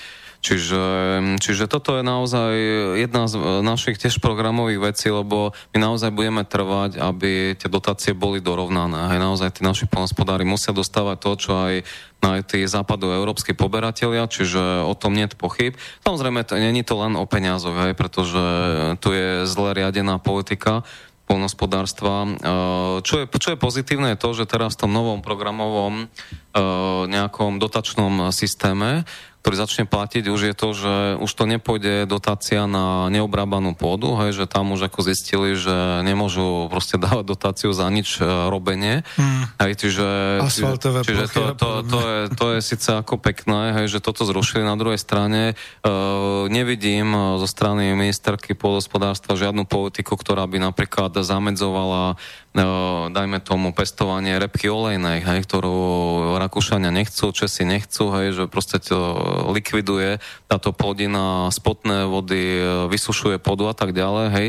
Len Slovensko, hej, proste pestuje túto repku olejnú, čiže, a to hovorím ako príklad, hej, kde naozaj je to o riadenie. Stále hovorím, že tá krajina musí byť riadená, takisto aj politika poľnohospodárstva. To znamená, že áno, keď ty ideš, ja neviem, na Liptove, hej, budeme chcieť oživiť pestovanie zemiakov, tak samozrejme tam si viem predstaviť vyššie dotácie, alebo je to v stratégii e, hospodárskej politiky. Samozrejme, keď sú nejaké plodiny, hej, ktoré si už ako neželáme, ako je tá repka olejná, tak jednoducho tam bude minimálna dotácia, až odradíme tých pestovateľov, aby to robili. Hej, to znamená, že, že o tom je riadenie toho poľnohospodárstva. No a potom k tej druhej otázke, tej potravinovej sebestačnosti, tak áno, samozrejme, že tí ľudia tam e, jednak nepracujú, no nepracujú tam preto, lebo e, nie je zaplatená tá práca, hej, takže ja som bol nedávno Uh, pri Veľkom Krtiši, takisto tam boli nejaké malé poľnohospodárske dvory, uh, nebudem menovať, hej, ale dotyčná osoba mi povedala, že, že tam pracovala aj s jej manželom, hej, a robí, robí nočné smeny a dostáva tristosedemdesiat eur, hej, za celý mesiac, to znamená, a strávne listky v noci ani nedostávajú. Takže to je, to je novinka slovenská, hej, že niektorí podnikatelia v noci nedávajú strávne listky, čiže asi v noci nemusia jesť. Keď je nočná smena. Keď je nočná smena, hej, čiže, čiže toto sa deje na Slovensku, hej, čiže to musíme si urobiť najprv v tom chlieviku poriadok a potom sa samozrejme všetko inak bude vyvíjať a samozrejme tú potravinovú sebestačnosť, predsa, prečo by sme ju nezaviedli, keď to môže fungovať inde, ja nechápem, prečo na tom Slovensku stále je so všetkým problém, čiže je to len o tom odhodlaní a samozrejme, že o systémových zmenách, ale však o o tom celý čas hovoríme. Hej, musíte sa bližšie prikloniť, potom mm-hmm, občas áno, ujdete. Áno. Ja to ešte doplním tým, že bola to aj otázka na to, že vlastne ani poľnohospodári sami nenašli tú pracovnú sílu, ktorá je. A my sme sa ešte predtým, ja to kľudne pripomeniem, lebo sa to možno týka tej problematiky, že vlastne máme tu možno tých zbytkových sto tisíc ľudí, ale viete, moje srdce je vľavo a ja vždy hovorím, jeden jediný nezamestnaný kázi renome tejto spoločnosti. No, no. Tak akože dobre, tak máme tu možno sto tisíc, možno dvesto tisíc nezamestnaných a nezamestnateľných, lebo to nie sú atomoví fyzici, lebo oni nemajú technické myslenie, lebo oni nemôžu ani šrobovať, nevedia, kedy, kedy sa má šrobovať doľava a doprava v tých montovniach a že čo s nimi. No a ako rastlina, poľnohospodárska výroba by ich nevedela zužitkovať. To, tak, hej, tomu sa mi nechce veriť, že... Presne tak, hej, že vlastne nevedia. Tí ľudia, ktorí, dajme tomu, keby niektorí aj odišli, aj tie fabriky, tak samozrejme v tom poľnohospodárstve, v konzervárniach a v ďalších e, závodoch, ktoré budeme podporovať, tak tam nájdu túto prácu tí ľudia, čiže s tým samozrejme problém nebude. A potom a treba sa baviť aj o ľuďoch, ktorí dneska poberajú dávku hmotnej núdzi. Áno, čiže mm-hmm. ja som si pozeral tie čísla a podľa mňa sú ohromne vysoké. deväťdesiat tisíc ľudí na Slovensku poberá dávku hmotnej núdzi a častokrát sú to ľudia, ktorí majú zrejme zdravé ruky aj nohy. To znamená, že tam bude treba tiež naozaj to popracovať, pretože ročne na to vydáva štát, hej, zo štátneho rozpočtu stosedemdesiattri miliónov eur. Hej, toľko uh-huh. ide na dávky hmotnej núdzi, čiže je to obrovská suma. Čiže bude treba zrejme s tými ľuďmi popracovať, hej, a jednoducho musíme ich nejak príjmať k tomu, aby teda pracovali. Hej, čiže... Beriem to na seba. Beriem to aj na seba, aby to nebolo, že iný, ale som ročník päťdesiatpäť a ja som mal na vojne rotu kuchárov a zásobovačov, ktorí sa vtedy nevolali Rómovia. Uh-huh. Ale bojím sa povedať, ako sme ich my volali, pretože náka nám tu bude búchať na dvere. A títo ľudia v podstate boli schopní, keď ich presne človek uh-huh. nainštruoval uh-huh. a povedal, a čo robiť. A teraz to prevedem do roku dvetisícosemnásť. Minule bola obchádzka uh, od Rimavskej Soboty, tak som išiel cez Rimavskú seč. Vážený. Rimavská seč. Jedna z dedín, kde ešte aj policajná stanica vyzerá ako pevnosť Apačov v Bronxe, to znamená obohnatá ostnatým drôtom, svietiaca reflektory smerom dovnútra, aby bolo vidno na ten múr, že keby náhodou sa niečo dialo a podobne. Dedina plná nezamestnaných. Ja to ako skutočne vážne a otvorene hovorím s tým, že pred dedinou, za dedinou, vo vedľajšej dedine, aj v tej ešte na juhu, v ďalšej dedine, rozbité poľnohospodárske družstva. Hm. Ja chápem, že súkromný roľník tam nepáchne, pretože to by mal problémy, ale štátny program, ktorý by bol naozaj ten obecnoštátny hm. a zabezpečil by základnú rastlinu hm. alebo základnú živočíšnu výrobu, ten by ste tam vedeli dotiahnuť? No, celkom určite áno, pretože my s tými, takto, jediný spôsob, ako vyriešiť, nazvem to teraz aj kľudne rómsky problém, hej, lebo ono to aj s tým samozrejme súvisí. A oni by je, boli radi podľa mňa. Je mm. iba práca, hej, mm. iba práca. Všetci tí, čo dneska tárajú o riešení aj rómskeho problému, tak oni nevedia, o čom hovoria. Tam existuje len jedno riešenie a to je to, že dostanú títo ľudia prácu. To je, to, o tom je celý rómsky problém a tvrdím, že je to naozaj tak. No a samozrejme, že ono sa to dá spraviť. Dá sa to spraviť niekoľkými spôsobmi.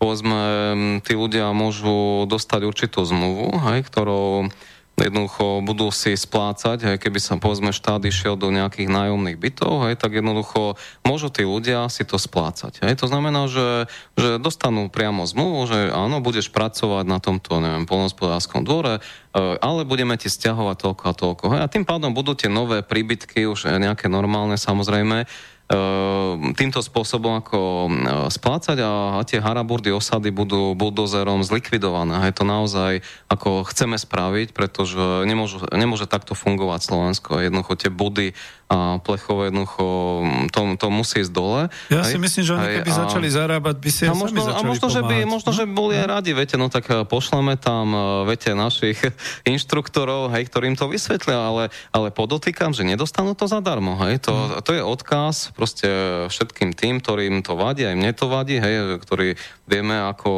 dopadol Luník deväť, áno, ale tentokrát to robíme iným spôsobom, že bude tam dohodnutá zmluva ako zrážka e, z, z novej práce, tým pádom bude jasné, že budú musieť teda ako niekde nastúpiť a týmto, týmto spôsobom e, chtiac, nechtiac, hej, sa a, a legálnym spôsobom, zákonným, keď to aj podpíšu, hej, títo obyvateľia, hej, tak takýmto spôsobom si to viem predstaviť, ale, ale tak nech niekto ponúkne lepšie riešenie, hej, naozaj e, dal na to, na, nám to roky, hej, kým sme na to prišli, ale jednoducho dá sa to riešiť iba, iba pracovnou činnosťou. No, čiže tým chcem povedať, že tých deväťdesiat tisíc ľudí, ako dobre, nebude to zrejme nikdy nula, hej, ale... A zle je, že sú roztrúsení a, práve po tom vidieku. No, že, sú, no. že sú roztrúsení, hej, ale na druhej strane aj tak si myslím, že obávame sa teraz ako úplne reálne, že aj čo sa týka Rómov a tak ďalej, že ja neviem, tých tridsať štyridsať percent ľudí, ja si myslím, že by aj chcelo sa dostať aj z tých svojich no. životných podmienok, len, len viete, sú tam zakliatí, hej, sú tam zakliestnení aj v tom prostredí. Hej, čiže um, jednoducho tre, treba to riešiť. Hej. V každom prípade haraburdy musia ísť dole, hej, a, a ponúkneme to vlastne týmto spôsobom, ale takým spôsobom, že nedostanú to zadarmo. Hej. A, týmto, a hneď sa bude vlastne stavať, štát bude stavať, hej, či už pre bielých, alebo bez ohľadu na rasu, pohlavia a tak ďalej. To znamená, že toto chceme rozbehnúť, lebo aj bytová politika je našou veľkou prioritou, hlavne teda politika podpory štátnych nájomných bytov, hej, ktoré by aj mohli byť postupne odkupované, hej, ako chceme to urobiť v týchto prípadoch. To znamená, že, že toto je vlastne ako riešenie tej budúcej hospodárskej politiky. Hej, v každom prípade Dobre. treba aj tú bytovú politiku, aj pár slovami možno povedať. No kľudne to už je pretože, ďalšie, toto sme hej, uzavreli. Lebo ono to naozaj všetko, ono všetko so všetkým súvisí, viete, že a to aj premostím s tým, čo sme sa pred, doteraz bavili o tých ľuďoch, ktorí odišli vonku. Hej, oni odišli aj kvôli tomu, že nemali kde bývať, hej, pretože mm-hmm. keď teda pokiaľ neuvažujeme s tým, že chcú bývať s rodičmi, alebo starými rodičmi do nekonečna. Jednoducho túži mať každý svoj byt, hej, alebo domček. To znamená, že, že toto treba riešiť zo strany štátu. Hej. Len tak pre zaujímavosť, tak Fico, Fico vlády, hej, postavili ročne maximálne tisícpäťsto bytov na celom Slovensku, nájomných bytov. No a my máme predstavu, že aj dvadsaťpäť tisíc bytov by sa dalo postaviť, na to nám stačí miliarda. No a ročne, hej, odovzdávaných. No a týmto spôsobom by sme mohli, povedzme, tieto byty, hej, stávať hlavne v tých oblastiach, asi určite v mesta to budú, a potom tam, kde budú vytvárané nové pracovné príležitosti, aby teda tým ľuďom sme aj dali k dispozícii nejaké byty, hej, ktoré budú ako nájomné byty, podotýkam. No a týmto spôsobom štát začne podporovať mladých ľudí, čiže bude to mzda, hej, teda tisíc eur, bude to bytová jednotka, hej, ktorá by, boli by tí ľudia v prenajme. A zase opriem sa o nejaké čísla napríklad z Nemecka alebo z Rakúska, hej, snáď mi to odpustia poslucháči, ale tam je úplne bežné, že šesťdesiat až sedemdesiat percent ľudí žije v nájomných bytoch. Hej. To, je, to je paradox Slovenska. Doplním, hej, vás, že... hej, doplním vás aj v Českej republike. Ano. Dokonca celá asociácia nájomníkov a nájomcov v bývaní a tak ďalej. A tento môj kolega, a mám tu dvoch kolegov dokonca v oblasti bývania, by to práve potvrdili, že Slovensko zošalelo no, no. po tom zákone deväťdesiattri, všetci si vykupovali byty. Ano. Dneska už vedia, že to je zle, lebo to potom znamená celoživotné investovanie a v podstate všetky tieto veci. Ale prednedávnom som ešte bol taký optimista, keď bol ten zákon o sociálnom podnikaní, kde v časti štyri bolo definované aj založiť sociálne podnikanie na bývanie. Uh-huh. Ale už je tu v mass médiách priamo sťažnosť od vlády, a to už je Pellegriniho vláda, to musím takto uh-huh. povedať, že vlastne e, títo developeri sa nechytajú, oni nechcú stavať nájomné byty. Čo by ste potom radili, ísť cez obec alebo zakladať družstva? Zase tam dávam tú moju lavicovú retoriku, ale veď akože dobre, tak družstevníci, ale s pomocou štátu. Alebo nájomné byty ano. cez, po, ano, cez ano, nájomné, ob, nájom. obce. Áno, my to chceme no. robiť tak, že budú to štátno-obecné nájomné byty a teda štát to postaví, ale na pozemku obce. Hej? Čiže samozrejme nemáme na to, aby štát aj kúpil pozemky, a to už by sme nevedeli prefinancovať. Ale čo vieme prefinancovať je, je výstavbu. Hej, to znamená, že tam, kde to mesto nám vyjde v ústretí a dosť je tých pozemkov aj mestských, aj mm. neurčenej pôdy, hej, čiže pôdy je dosť na Slovensku, to je zasa strašenie, že tu není pôdy, lebo ja všade vidím pôdu, to je zaujímavé. Aj, neobrobenú. Aj, aj, aj neobrobenú a tak ďalej, čiže pôdy, s tým nebude problém. No a v každom prípade chceme začať takýmto spôsobom kooperovať s mestami, hej, a takto budeme vlastne stávať tieto uh, nájomné byty, s tým, že tam by sme chceli to prepojiť aj, aj s väzenskou strážou, respektíve s väzňami, to znamená, že tam by sme do toho zapojili uh, aj túto pracovnú silu, hej, ktorej ponúkneme samozrejme aj túto možnosť, hej, a jednoducho, keď to väzni budú odmietať, tak samozrejme nikde nie, nie je napísané, že tam musia mať ping-pong, hej, že tam musia mať knižnice a tak ďalej, že rezne musia mať na obed. Hej. Čiže viete, to, to sú určité veci, ktoré vieme... Už prezrádzate uh, trošku know-how no, svoj. No, no tak, viete, máme to v programe, hej, čiže jednoducho, jednoducho toto je nadštandard, čo je momentálne vo väzení, hej, no, to si treba tiež už otvorene povedať. Hej, niektorí sa hlásia, alebo chcú sa dostať, hej, aj do väzenia, ako som už sa niekde aj dočítal, hej, na zimu, hej, a tak ďalej. Takže to je úplne chore, aby to takto fungovalo. Takže jednoducho budú musieť títo ľudia pracovať, hej, jednoducho nájdeme spôsob, hej, aby, aby, aby potom aj chceli pracovať, no legálny spôsob, no a Týmto, týmto spôsobom budeme mať aj lacnejšiu pracovnú silu, ktorú používam, nehovorím, že, že väzni budú pracovať, hej, na stavbe tých bytov, ale jednoducho bude to významná časť, hej, ktorú štát zapojí do toho systému, takže celkom lacno to začneme stavať. A čo je na tom dôležité je to, že aj ten väzeň, alebo aj my všetci budeme vedieť, že to je proste v záujme verejných statkov. Hej. Tu nás sa v podstate nič nebuduje na Slovensku. Ja stále hovorím, že tu na, sa stávajú len banky, obchodné centra a pumpy. Hej. O, o tom, no, developeri o to, vo veľkom svoje áno, áno, projekty. A tie, a tie miliónové byty, ktoré normálny človek si samozrejme nemôže kúpiť za dvesto tisíc v Bratislave, ani za sto tisíc, alebo keď si, sa zadlží na celý život. Hej. Čiže...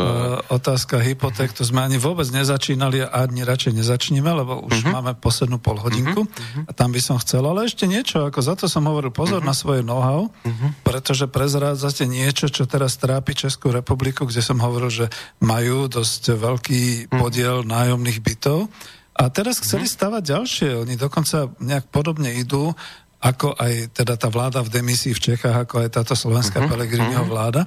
Lenže okamžite tam vznikol iný problém ako u nás, že u nás developeri nechcú ísť do nájomných bytov. Mm-hmm. Tam nemajú stavebné firmy kapacity, mm-hmm. lebo všetky Aha. sú na nejakých tých eurostavbách, v tých všetkých euro súťažiach a podobné veci. Takže pozor, aby ste im neporadili, že oni si môžu založiť nejakú väzensko-štátnu spoločnosť a, a zapoja tam teda ľudí vo výkone trestu.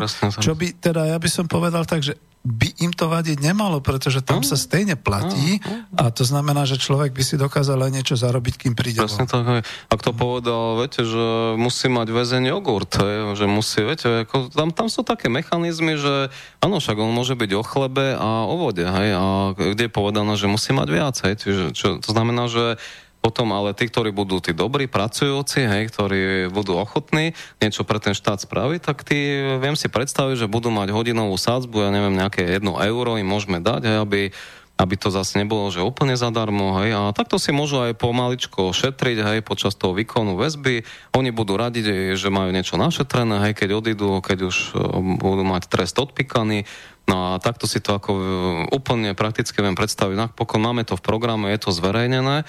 Hej, len to teraz hovorím v tých súvislostiach, lebo ono to zasa s tým súvisí, ako tú celú ekonomiku na, nastaviť, pretože potrebujeme tie nájomné byty. Hej, potrebujeme zastabilizovať tých ľudí a tvrdím, že je to aj o, o tom bývaní, hej, že ne, nevedia si to vyriešiť. Jednoducho ľudia sa boja tých hypoték. Hej. Je veľmi veľké percento ľudí, že nechcú sa zadlžiť, že zobrať si úver na neviem, päťdesiat tisíc alebo sto tisíc eur a splácať to dvadsaťpäť rokov, že nevedia to psychicky proste hej, absolvovať. Hej, že s tým zaspávať, hej, že aký mám veľký úver, čiže, čiže hľadali sme riešenie, aj sme ho našli a to bývanie je určite, že forma toho riešenia, ak má človek, a čo človek potrebuje, hej, potrebuje stabilný, dobrý príjem, teda podotýkam, potrebuje bývanie, hej, a potrebuje samozrejme kvalitnú zdravotnú starostlivosť, hej, mm-hmm. ktorá je takisto ešte zanedbaná. Pozerám ešte, či nám nejaký mail ďalší nenaskočil, nie?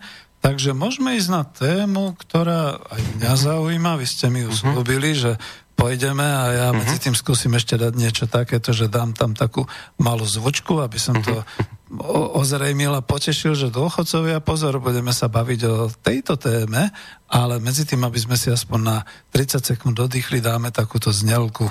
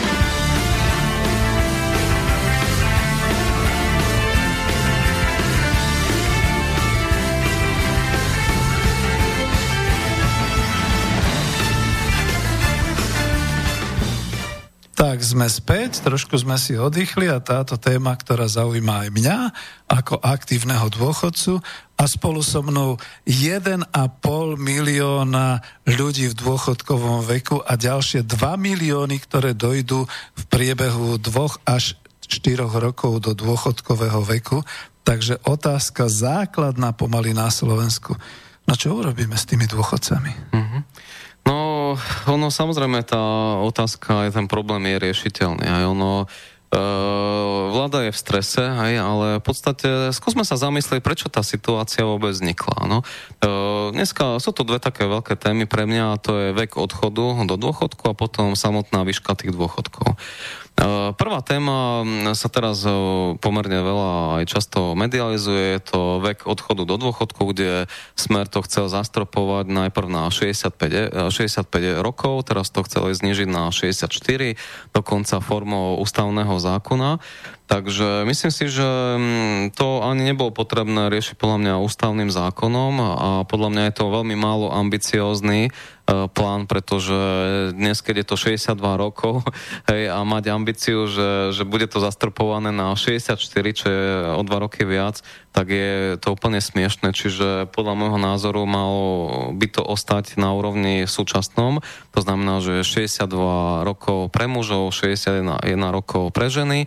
No a som presvedčený, že, že vieme to aj prefinancovať. Len samozrejme, tu není snaha veď, odkrojiť od toho koláča aj tých oligarchov, hej, mať viacej peňazí v štáte. Hej, takže tak posúvame, posúvame hej, te, ten vek odchodu do, do dôchodku.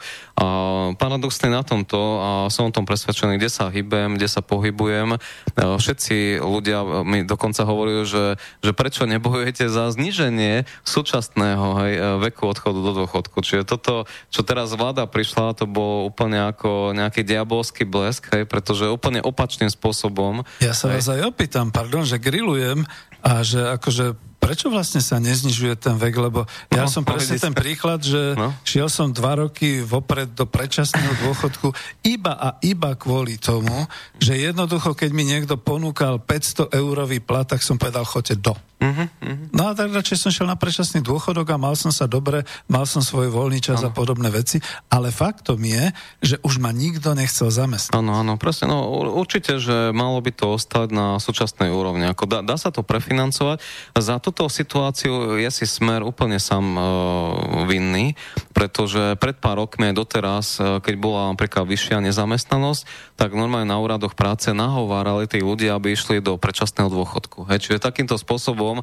znižovali nezamestnanosť umelým spôsobom. Hej, a, teraz, a teraz vidia, že tých dôchodcov ako si veľa a zrazu je s tým ako problém. Čiže preto hovorím, že táto chaotická vláda absolútne nemá žiadnu víziu, hej, proste iba e, včera nastane problém a dnes ho riešia, hej, čiže o tom to je celé. No, e, čiže, čiže treba to zachovať, podľa môjho názoru aj v budúcnosti to určite, že budeme znižovať, na, aby sme to dostali do súčasného stavu. To, to je jedna stránka veci, no a, a druhá stránka je tá, že zoberte si, že je tu naozaj nespravodlivo nízko nastavená úroveň dôchodkov. Jednoducho, nie je predsa možné, aby ľudia mali dôchodky tristo, tristopäťdesiat, hej, robili tridsaťpäť rokov, hej, a majú tristo eur, čiže... Senzačne vám poviem, ja mám tristosedemdesiatdva celá sedemdesiat. No, áno, tak to... Špecialista v zahraničnom no, obchode, tak. Elita v exporte. No, vidíte, vidíte, no, je to... Čiže jednoducho, toto, toto nie sú ako dôchodky, to sú almužny a žobračenky v jednom. Takže to mňa skôr zaujíma tá druhá téma, hej, a to je samotná výška dôchodkov, pretože my aj ako strana en á jé, tak máme jednoznačne ako medzi prvými prioritami, ak by sme boli súčasťou vlády, nastaviť výšku dôchodkov na minimálnu na päťstopäťdesiat eur. Samozrejme, za predpokladu budú tam určité samé podmienky, že ten človek musel mať odpracované preukázateľne aspoň dvadsaťpäť rokov, aby to bolo nastavené samozrejme progresívne tak, že aby tam bola zásluhovosť. Hej, ak som pracoval dlhšie, mal vyšší príjem, tak samozrejme, že ten dôchodok by mal byť o niečo vyšší. Čiže to, takúto spravodlivosť je tam chceme dať, ale, ale musí to začať od tých päťstopäťdesiat.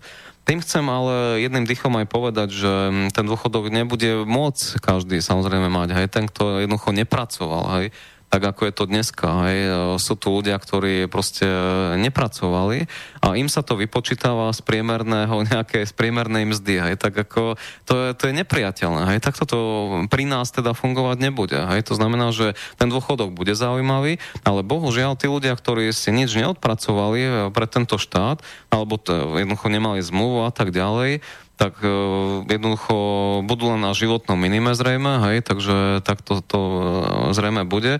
No a, a myslím si, že väčšina s tým bude ako určite, že súhlasí, takže nemôžeme predsa vychádzať z toho, kto sa flákal celý život, hej, takže jem, jemu to ide z priemerky a tí ľudia, ktorí napríklad mali minimálnu mzdu, hej, a fakt dreli v tých továrniach, tak oni majú častokrát nižší, nižší dôchodok ako tí, ktorí nič nerobili, hej, čiže takáto je nespravodlivosť v súčasnosti, čiže ešte aj pri tých nízkych dôchodkoch je takáto nespravodlivosť, čo je až kruté, takže... To, to minimum proste musí byť päťstopäťdesiat, hej, a sú to, sú to ďalšie aj príklady úplne nepochopiteľné, že poviem, týka sa to dôchodcov, ktorí dneska vchádzajú do toho dôchodkového veku, takže dajme tomu, že pracovali, ja neviem, štyridsať rokov, áno. No a zoberte si, že v tom osemdesiatom deviatom alebo do osemdesiateho deviateho mali mnohí ako samozrejme nižší príjem, a, ale, ale, ale jednoducho, ale niektorí aj dobre zarábali, hej, ako do toho osemdesiateho alebo povedzme v tých osemdesiatych rokoch, začiatkom osemdesiatych rokov, mali veľmi dobrý zárobok. No a teraz im povedali pri tom výpočte e, súčasného dôchodku, že berieme až do úvahy až od roku devätnásťstoosemdesiatštyri. To sa stalo aj no. Nie, to, to je sa, presne to kvôli čomu. Ja no, som e... začínal na veľmi vysokých exportných hm. pozíciách a to sa mi nezačíta. To, mi... to je ako, že potom si človek povie, no ako škoda, že som nekradol. Áno, áno, to, to je presne, vidíte, to je presne ten prípad, ktorý som vlastne začal ilustrovať, hej, že jednoducho mno, mnohí naozaj robili, dajme tomu v tých podnikoch, hej, zahraničného vývozu a tak ďalej, kde sa ako dobre zarábalo, ale tým, že skončilo er vé há pé, tak jednoducho padli tie firmy a ostali mnohí ako nezamestnané, alebo mal menej použiteľný. Áno, spolu s učiteľmi marxizmu, leninizmu sme po roku deväťdesiat boli prví abonenti uh, úradov práce. Áno, áno, to... Okrem tých šikovnejších, ako áno, píše. Áno, presne, presne, ale samozrejme sú to aj, boli to častokrát aj veľmi uh, sofistikovaní pracovníci v oblasti elektro, elektromechanici, hej, veľmi, veľmi šikovní, to znamená, že, že tí naozaj uh, veľmi stratili po tom osemdesiatom deviatom. Na a potom boli aj ťažko už potom zamestnateľní a teda aj pracovali niekde. No ale problém je v tom, že berú sa do úvahy do dôchodku len posledné roky a to je mm. na tom nespravodlivé. Hej? A čo tí začiatkom osemdesiatych rokov, ktorí naozaj prežili ten komunizmus, hej, lebo matematicky museli aj vtedy pracovať, hej? Čiže boli v aktívnom veku, hej, vtedy v sedemdesiatych, osemdesiatych rokoch, no a bohužiaľ títo ľudia majú dneska pochopiteľne tým, že prišiel prevrat, tak sa nie všetci kradli, hej, žili normálne životy a tým pádom ten dôchodok majú žalostne slabý, takže týmto ľuďom, hovorím to ako príklad, by sme chceli pomôcť a takýmto spôsobom, preto tých päťstopäťdesiat a viac eur teda je nevyhnutné pre tých poctivo pracujúcich. Ešte ďalšia ako grilovacia otázka, ale zatiaľ je to poznámka, skúsim z toho urobiť otázku. Uh-huh. Viete, lebo ďalšie je, že teraz prichádzajú ročníky e, do, povedzme, tí, ženy hlavne, okolo tej päťdesiatky, päťdesiat plus aj muži a tak ďalej, ktorí im sa začína teraz rátať tých desať dvanásť rokov, keď si majú naberať na ten dôchodok. Pre takýchto ľudí s výnimkou prezidenta uh-huh. a poslanca Národnej rady a nejakého predsedu niečoho, tak pre takýchto ľudí v podstate väčšinou sú tie mzdy momentálne, že sedemsto eur hrubom, ak, tak osemsto eur a podobne. A títo ľudia začínajú naozaj nadávať na všetko, pretože si uvedomujú, že keď im to teraz desať rokov bude trvať a budú mať nejaké sedemsto, šesťsto, osemsto eurové mzdy a z toho sa im bude vypočítavať ten penzijný bod a podobne, tak skončia ešte horšie ako no, ja teraz. No, no, no, no. A to je, to je to, takže ako robíte to múdro, dobre, a teraz ako z toho dať otázku? Čiže, no aká je teda tá vaša penzijná politika? No, tá penzijná politika je taká, že musí tam byť samozrejme tá zásluha. My skôr budeme brať do úvahy tie odpracované roky, hej, to je pre nás ako ešte, ešte podstatnejšie ako výška, hej, ktorú oni vlastne posielali do sociálnej poisťovne. Z jednoduchého dôvodu, že tí ľudia si to rovnako odreli, hej, či, či je to lekár, alebo či je to zdravotná sestra, alebo sanitár, tak to je až filozofická otázka, hej, ale myslím, že aj ten sanitár odvádza obrovskú prácu, hej, pre celú spoločnosť, takže si myslím, že práve ten vek, hej, alebo počet rokov, ktoré odpracovali, budeme brať ako, ako dominantnú, hej, zložku pri zložení toho dô, budúceho dôchodku. To je, to, je, to je jedna poznámka.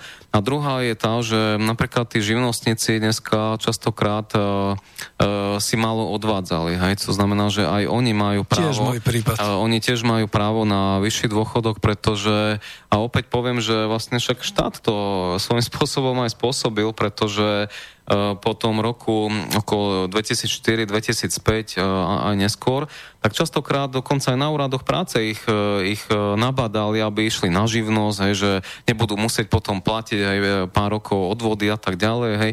Čiže dokonca, však to bola politika štátu, hej, to všetko je, máme zdokumentované, takže tí ľudia uverili a išli na tú živnosť, niektorí tam už ostali dlhšie, hej, a teraz hej, máme ich viniť, hej, za to, že si malo odvádzali. No tak to mi naozaj príde ako nenormálna situácia. Hej. Čiže toto všetko musíme skorigovať e, veľmi radikálnym spôsobom. Hej. Čiže naše myslenie je také, že dať tým ľuďom proste čo najviac toho štátneho rozpočtu, aby naozaj sme ľudí stabilizovali, aby žili normálne životy. To je naša, tak by som povedal, dosť aj lavicová možno politika, aj ako nesme čisto lavicová strana, ale jednoducho budeme sa usilovať spojiť, poviem to aj takto filozoficky, že to slobodné podnikanie, tak ako je v súčasnosti, chceme ponechať, ale budú tam prvky socializmu, hej, celkom určite, hej.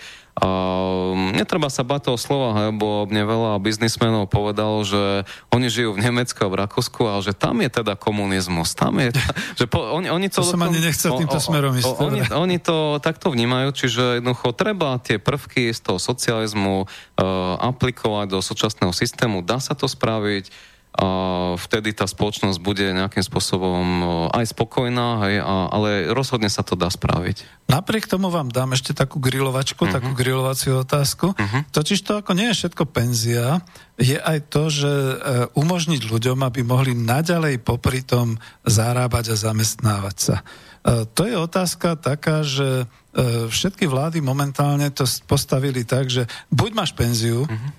alebo zarábaš. Keď uh-huh. zarábaš, tak dobre zarábaj, budeš si zvyšovať svoju uh-huh. penziu, ale boli určité stavy, napríklad presne ten predčasný dôchodok alebo podobne, kde ja som zistil, a už to teda nie je, už to zmenili, uh-huh. už teraz by som mohol v predčasnom dôchodku mať nejakú tú dohodu alebo uh-huh. nejakú takúto pracovnú, že počas tých dvoch rokov predčasného dôchodku som mal zakázané, pretože súbeh mzdy a súbeh predčasného dôchodku by znamenal, že niečo mi z toho zoberú. Uh-huh. Čiže to bol nezmysel. A druhý uh-huh. nezmysel je, že nejaké opatrenia, či nechystáte vôbec celkovo znova na tú časť, povedzme, oblasť zamestnávateľskú a zamestnaneckú s tým, že pre zamestnávateľa momentálne na Slovensku nie je výhodné zobrať toho penzistu iba z toho titulu, že mu dá menej a podobné veci. Pričom tí ľudia sú väčšinou vysoko kvalifikovaní, uh-huh. pretože my sme posledné generácie technicky vzdelané, všeobecne vzdelané aj s tými skúsenostiami, aj s takýmito vecami. A keď už potom sa niekto presvedčí z tých súkromníkov, lebo česť výnimkám poznám aj také firmy, uh-huh. kde robí povedzme sedemdesiatročný pán, má tam pekne cez tisícdvesto eur a má aj teda dôchodok, aj všetky tieto veci.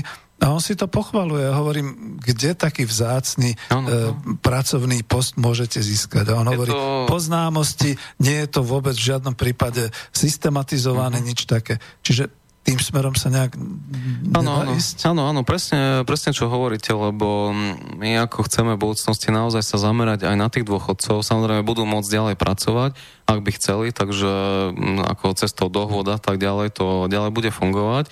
Ale chceme ísť, chceme ísť ešte ďalej, pretože tým, že chceme oživiť tie štátne farmy, tým, že chceme oživiť určité vedecké týmy, hej, veľa vedcov je napríklad dneska na dôchodku, a chceli by sme vytvoriť v budúcnosti také nové vedecké týmy, ktoré budú pozostávať zo, z dôchodcov, vedcov a mladých teda, ako mladých vedcov, hej, tak aby sme využili poznatky, nenahraditeľné poznatky staršej generácie. No a čiže my budeme dokonca musieť aj v prípade fariem napríklad siahnuť po agronómoch, hej, zootechnikoch, ktorí dneska sú už ako na dôchodku a budeme to práve pre ten reštart uh, týchto našich vlastne plánov fariem uh, ich potrebovať. To znamená, že týmto spôsobom aj touto cestou sa vydáme. A ja stále tvrdím, že naozaj tí ľudia aj v tom dôchodkovom veku sú mimoriadne aktívni, aktívni a veľmi veľa vedia. Hej. Čiže podľa mňa sú veľmi vzácni títo ľudia, pretože naakumulovali v podstate obrovské množstvo tých informácií aj skúseností. A podľa mňa je to aj v záujme štátu, aby využil ten potenciál. Hej. Čiže Ja, ja to vidím napríklad aj na našej strane, hej, že v naš, našej strane na je veľa dôchodcov, hej, ktorí ja, sú... Všimol som si hej, podľa obrázky. Áno, ale jednoducho, to je, to je presne to, že oni sú vlastne veľmi aktívni, veľmi veľa vedia, hej, a, ale čo je fantastické, čo je fantastické je, že chcú zmenu, hej, tí ľudia sú normálne akčnejší, hej, niekedy v tých päťdesiatych, šesťdesiatych rokoch, ako niektorí dvadsať tridsať roční, hej, čo, čo je paradox, hej, že oni, to, oni chcú radikálne zmeny, hej, to znamená, že je to úžasný pre mňa poznatok, že vlastne prekonali osemdesiaty deviaty už prišiel tu hej, kapitalizmus, ranný kapitalizmus hej, a zlodejský. No a teraz oni naozaj chcú teraz tú zmenu vyvolať, hej, aby sme to zasa nastavili niekde tak, aby to začalo niečo medzi tým, čo bolo a niečo, čo je teraz. Hej. A, a o tom sú práve tie systémové zmeny. Čiže, čiže na, na vlastnom príklade to hovorí na našej strane, že áno, s tými ľuďmi chceme pracovať, hej, sú užitoční, veľmi veľa vedia. No a zapojíme ich určite ako do, do toho, čo ich baví. No máme nejakých posledných trinásť, možno už len desať minút, pretože ešte dáme záverečnú pesničku. Čiže teraz je to na vás, ja už vás nechcem teraz grilovať nejak ďalšími otázkami, aj keď by bolo ešte čo. Uh, no povedzte si sám, je to naozaj také, pozriem ešte potom do mailov. Ja som ešte mal v rámci tej grilovačky práve to, čo ste spomínali, nejak ako, alebo čo sme spolu rozoberali uh, v tej prvej časti, že... Uh, trošku vám teraz dám jednu takú otázku, mm-hmm. možno, možno mm-hmm. uh, to bude nečakané. Uh, s, aj ste trošku chválili aj ten automotív, aj to, že teda sa tuto rozvinulo a tak mm-hmm. ďalej. Pamätám si na diskusie ešte v Hospodárskom denníku, to bol taký časopis uh, v deväťdesiatych rokoch, Aha. ktorý zanikol, kde sme viacerí hovorili, pozor, pozor, stačí nám jedna automobilka, nejdite do ďalších, úplne stačí jedna, pretože potom to bude blbé. My tu máme štyri automobilky už, pomaly sa chystá piata. Mm-hmm. Začíname byť takým monokultúrnym automotív e, ekonomickým systémom. Hovoríte napríklad, je, tak ako to bolo v poľnohospodárstve s tými, e, bože, ako sa to volá, s tými žltými kvietkami, čo sme to spomínali, repka olejná.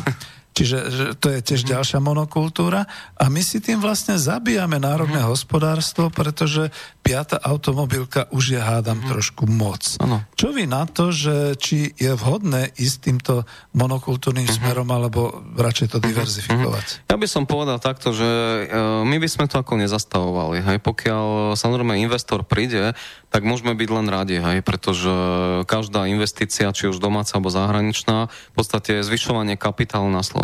Čiže v tomto smere budeme racionálni. Druhá vec je ale tá, že či chceme podporovať aj finančne aj takéto investície, mm-hmm. a to už je úplne iná otázka, aj pretože napríklad Jaguar, hej, ktorý prišiel na Slovensko, tak bol kúpenou investíciou. No, tam sa dalo e, podľa všetkého štyristopäťdesiat miliónov eur, ne, neuveriteľné, takmer pol miliardy eur dala vláda e, pre túto investíciu. Aj formou dotácií, e, cesty a tak ďalej. Hej, keďže to všetko spočítame, tak jednoducho stalo nás to pol miliardy, čo Poliaci odmietli. Hej. Aj to treba podotknúť, mm. hej, že oni neboli ochotní aj pumpovať zahraničnému investorovi toľko peňazí. Hej. Čiže za akú cenu to bolo vôbec. Hej.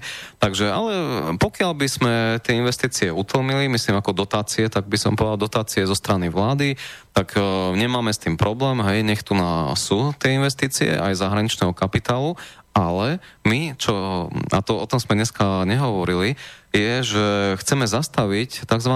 Transferové podvody. Hej. Na týchto uh-huh. transferových podvodoch ušetríme v budúcnosti miliardy, miliardy eur. To znamená, že budeme vstupovať do účtovníctva daných firiem a už dneska viem, že sú navyšované určité vnútropodnikové služby v týchto, či už bankách, väčšinou v bankách, to je um, uh, tento systém, ten nekalý, zaužívaný, ale aj v priemyselných fabrikách. Oni si tým pádom navyšia náklady, znižujú si daňový základ, aby čo najmenej daní samozrejme odvedli štátu. Hej. No ale čo je podstatné, vlastne odplávajú peniaze týmto spôsobom do zahraničia, hej, lebo tie vnútropodnikové služby sú navyšované zahraničnými dodávateľmi z ich skupín, teda obvykle. A to znamená, že tým pádom takýmto spôsobom odlievajú ten vnútorný kapitál, ale toto sa dá zastaviť. Hej. Na to nemala gúraž žiadna vláda, pretože e, nech, nechcel ísť do toho, ale my do toho pôjdeme. Hej. To znamená, že budeme kontrolovať účtovníctvo a zrazíme v podstate tie náklady, ktoré tam majú na reálnu úroveň. E, všeobecné trhové ceny jednoducho vieme kedykoľvek preukázať a paradoxne robia to nemecké Finanzamt a robia to aj rakúske Finanzamt, teda ako daňové úrady, ale slovenské to nerobia. Hej, my iba čakáme mm. na daňové priznania, oni to spracujú, hej, a to je, to je celé, hej, a pot, alebo potom vám pošlu pokutu, hej. Takže toto robia naši daňovníci, ale tí zahraniční, oni idú naozaj do hĺbky, a, no, čiže... Takže tým vlastne aj odpovedám na otázku, že áno, ako my sa nebraníme zahraničným investíciám, ale ich nebudeme dotovať, žiadne daňové prázdniny a podobné nezmysly. Čiže ak ste si vybrali Slovensko, super, hej, takže, ale nebudeme to finančne podporovať, slovenské investície budeme podporovať. No a druhá stránka vec je tá, že zastavíme ten kapitál, ktorý sa veľmi rafinovaným spôsobom dostáva do zahraničia a preto Slovensko je stále chudobné. Preto je chudobné, lebo ten kapitál nám aj prichádza, ale bohužiaľ aj odchádza. Čiže sme tu len ako naozaj otroci aj vo vlastnej krajine, hej, ako gladiátori, hej, proste, hej, kde není v podstate, hej, tá konečná, hej, tak toto jednoducho funguje a bohužiaľ toto, ale a, mu, musíme to zmeniť, skrátka, takto je to celé u nás nastavené, hej, aj ten celý náš program, že chceme to zmeniť, hej, chceme, chceme zmeniť celý tento systém a v žiadnom prípade tie investície nebudeme takýmto spôsobom uh, už podporovať. No a ďalšia vec je tá, že čo robili za socializmu dobre, lebo treba si naozaj reálne povedať, Povedať. Určité veci dobre fungovali. Ešte aj tí komunisti, akí boli, takí boli, ale tam stávali priemyselné fabriky, kde bola neúrodná pôda. Hej. Čiže oni naozaj v podstate... Dám, však to je. Hej, to, to je naozaj pravda. Hej. Čiže, a prečo sa to dneska takto nerobí? Hej? Takže dobre, keď sa už bude vyberať, hej, nejaká plocha, tak ďalej, tak e, dá sa to aj povedzme na Slovensku podporiť, hej, ale musí, e, musí samozrejme to buď neúrodná pôda, alebo čo najmenej úrodná. Hej. Čiže musí tam byť aj tento faktor, hej, ktorý budeme... Čiže vstúpite do ochrany pôdy. Do ochrany pôdy, fondu, áno, áno. Tam, hej. Kde je... Áno, lebo to je veľmi trestuhodné. Za niekoľko rokov v podstate sme sa tak pripravili o veľké množstvo áno, áno. ornice, Ornica, kľudne to hej. tak povedať. Aj keď teda kritici potom uh-huh. hovoria, ale veď tam máte tisícky hektárov neúrodnej pôdy, no ale to už zase poľnohospodárski experti hovoria, áno. to je tá pasienková pôda, to presne. už nie je presne tá. Áno, áno. A tá nebola využitá, tá nie je využitá ako do dnes. Moja grilovacia otázka, lebo ste ma už predbehli a už zase nemáme toľko času, že dobre, ale ako sa to dá urobiť, pretože predsa len sme v Európskej únii, kde je voľný pohyb kapitálu, pracovnej síly, uh-huh. osôb, tovaru a tak ďalej. A práve ten voľný pohyb kapitálu je o tých transferoch, že oni si jednoducho urobia vnútropodnikové účtovníctvo a e, dobre, robia tie prevody cez banky, čiže mm-hmm. možno tam niekde, ale... Ale určite, že viete, ale ich nikto nekontroluje, hej, my vlastne nechceme... Čiže kontrola. Uh, my to budeme musíme kontrolovať a zrazia, ale robia to aj Rakúšania, robia mm-hmm. to aj Nemci, oni normálne zrazia tie náklady na reálnu úroveň, hej, čiže my drasticky, možno pre niekoho, ale je to úplne normálna vec, hej, čiže vstúpime do účtovníctva a my chceme, aby ten daňový základ bol väčší, aby odvádzali viacej dane, lebo už dneska vieme, že takýmto spôsobom oni si znižujú daňový základ. Preto je tu málo daní, hej, pretože jednoducho oni si to vedia nastaviť, hej. Čiže viete, že technologická meracia linka, povedzme niekde v Land Roveri, ktorá sa vnútropodnikovo účtuje na e, tri a pol milióna alebo tridsaťpäť miliónov eur, v skutočnosti na trhu stojí dvadsať tisíc, ale oni presne si to tak, tam zaúčtujú. Áno, lebo, áno, áno, áno, áno, ale pritom to robí, viete, robia to ešte aj slovenské subjekty, hej. Mm. Zoberme si napríklad Pentu, hej, ktorá má tiež poisťovňu, súkromnú poisťovňu Dôvera. No a poviem tiež konkrétny príklad, že zavádzali, alebo vytvorili si nákladovú položku na e-recepty, hej, ktorými sa potom chvastali na verejnosti. A táto položka stala dvadsať miliónov eur. To znamená, že ešte aj Penta takýmto spôsobom si znižuje daňový základ, lebo neuverím nikdy v živote, hej, že nejaký software na e-recepty môže stať dvadsať miliónov eur. Hej, to môžu mm. možno deťom v škôlke hej, rozprávať, ale nie politikom alebo občanom. Hej, to znamená, že robia to samozrejme aj subjekty, ale však Penta má sídlo na Cypre, hej, čiže v podstate je to zahraničná spoločnosť. A tu už skončíme kritikou, aby nás nebili, lebo máme poslednú pesničku. Každopádne, moja otázka je, či chcete ešte niečo povedať v rámci nejakej tej minúty nie, nie, a ďakujem, rozlučím tak, sa s vami. Chcel by som sa vám poďakovať veľmi dobrému moderovaniu, chcem sa poďakovať aj tým, ktorí prispeli otázkami k oživeniu celej debaty, takže ďakujem pekne za pozvanie a pevne verím, že sa ešte možno niekedy uvidíme. Takže, takže ďakujem, milí poslucháči, počúvajte Klub národohospodárov, uvidíme, koho budeme na budúce grilovať. Tento raz sme grilovali inžiniera Viktora Béreša zo strany uh, nie, naj, teraz jednota? Ne, nezávislo za jednota. Nezávislo za jednota. Vidíte môj dôchodcovský vek, už to neviem a dávam pesničku, lúčim sa s vami a ďakujem veľmi pekne.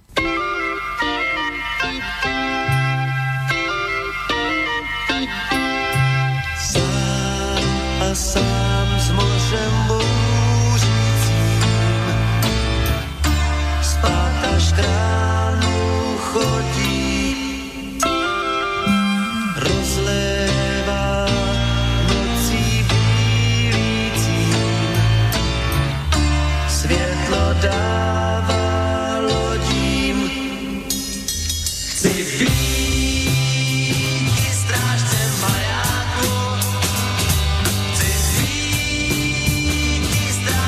majáku,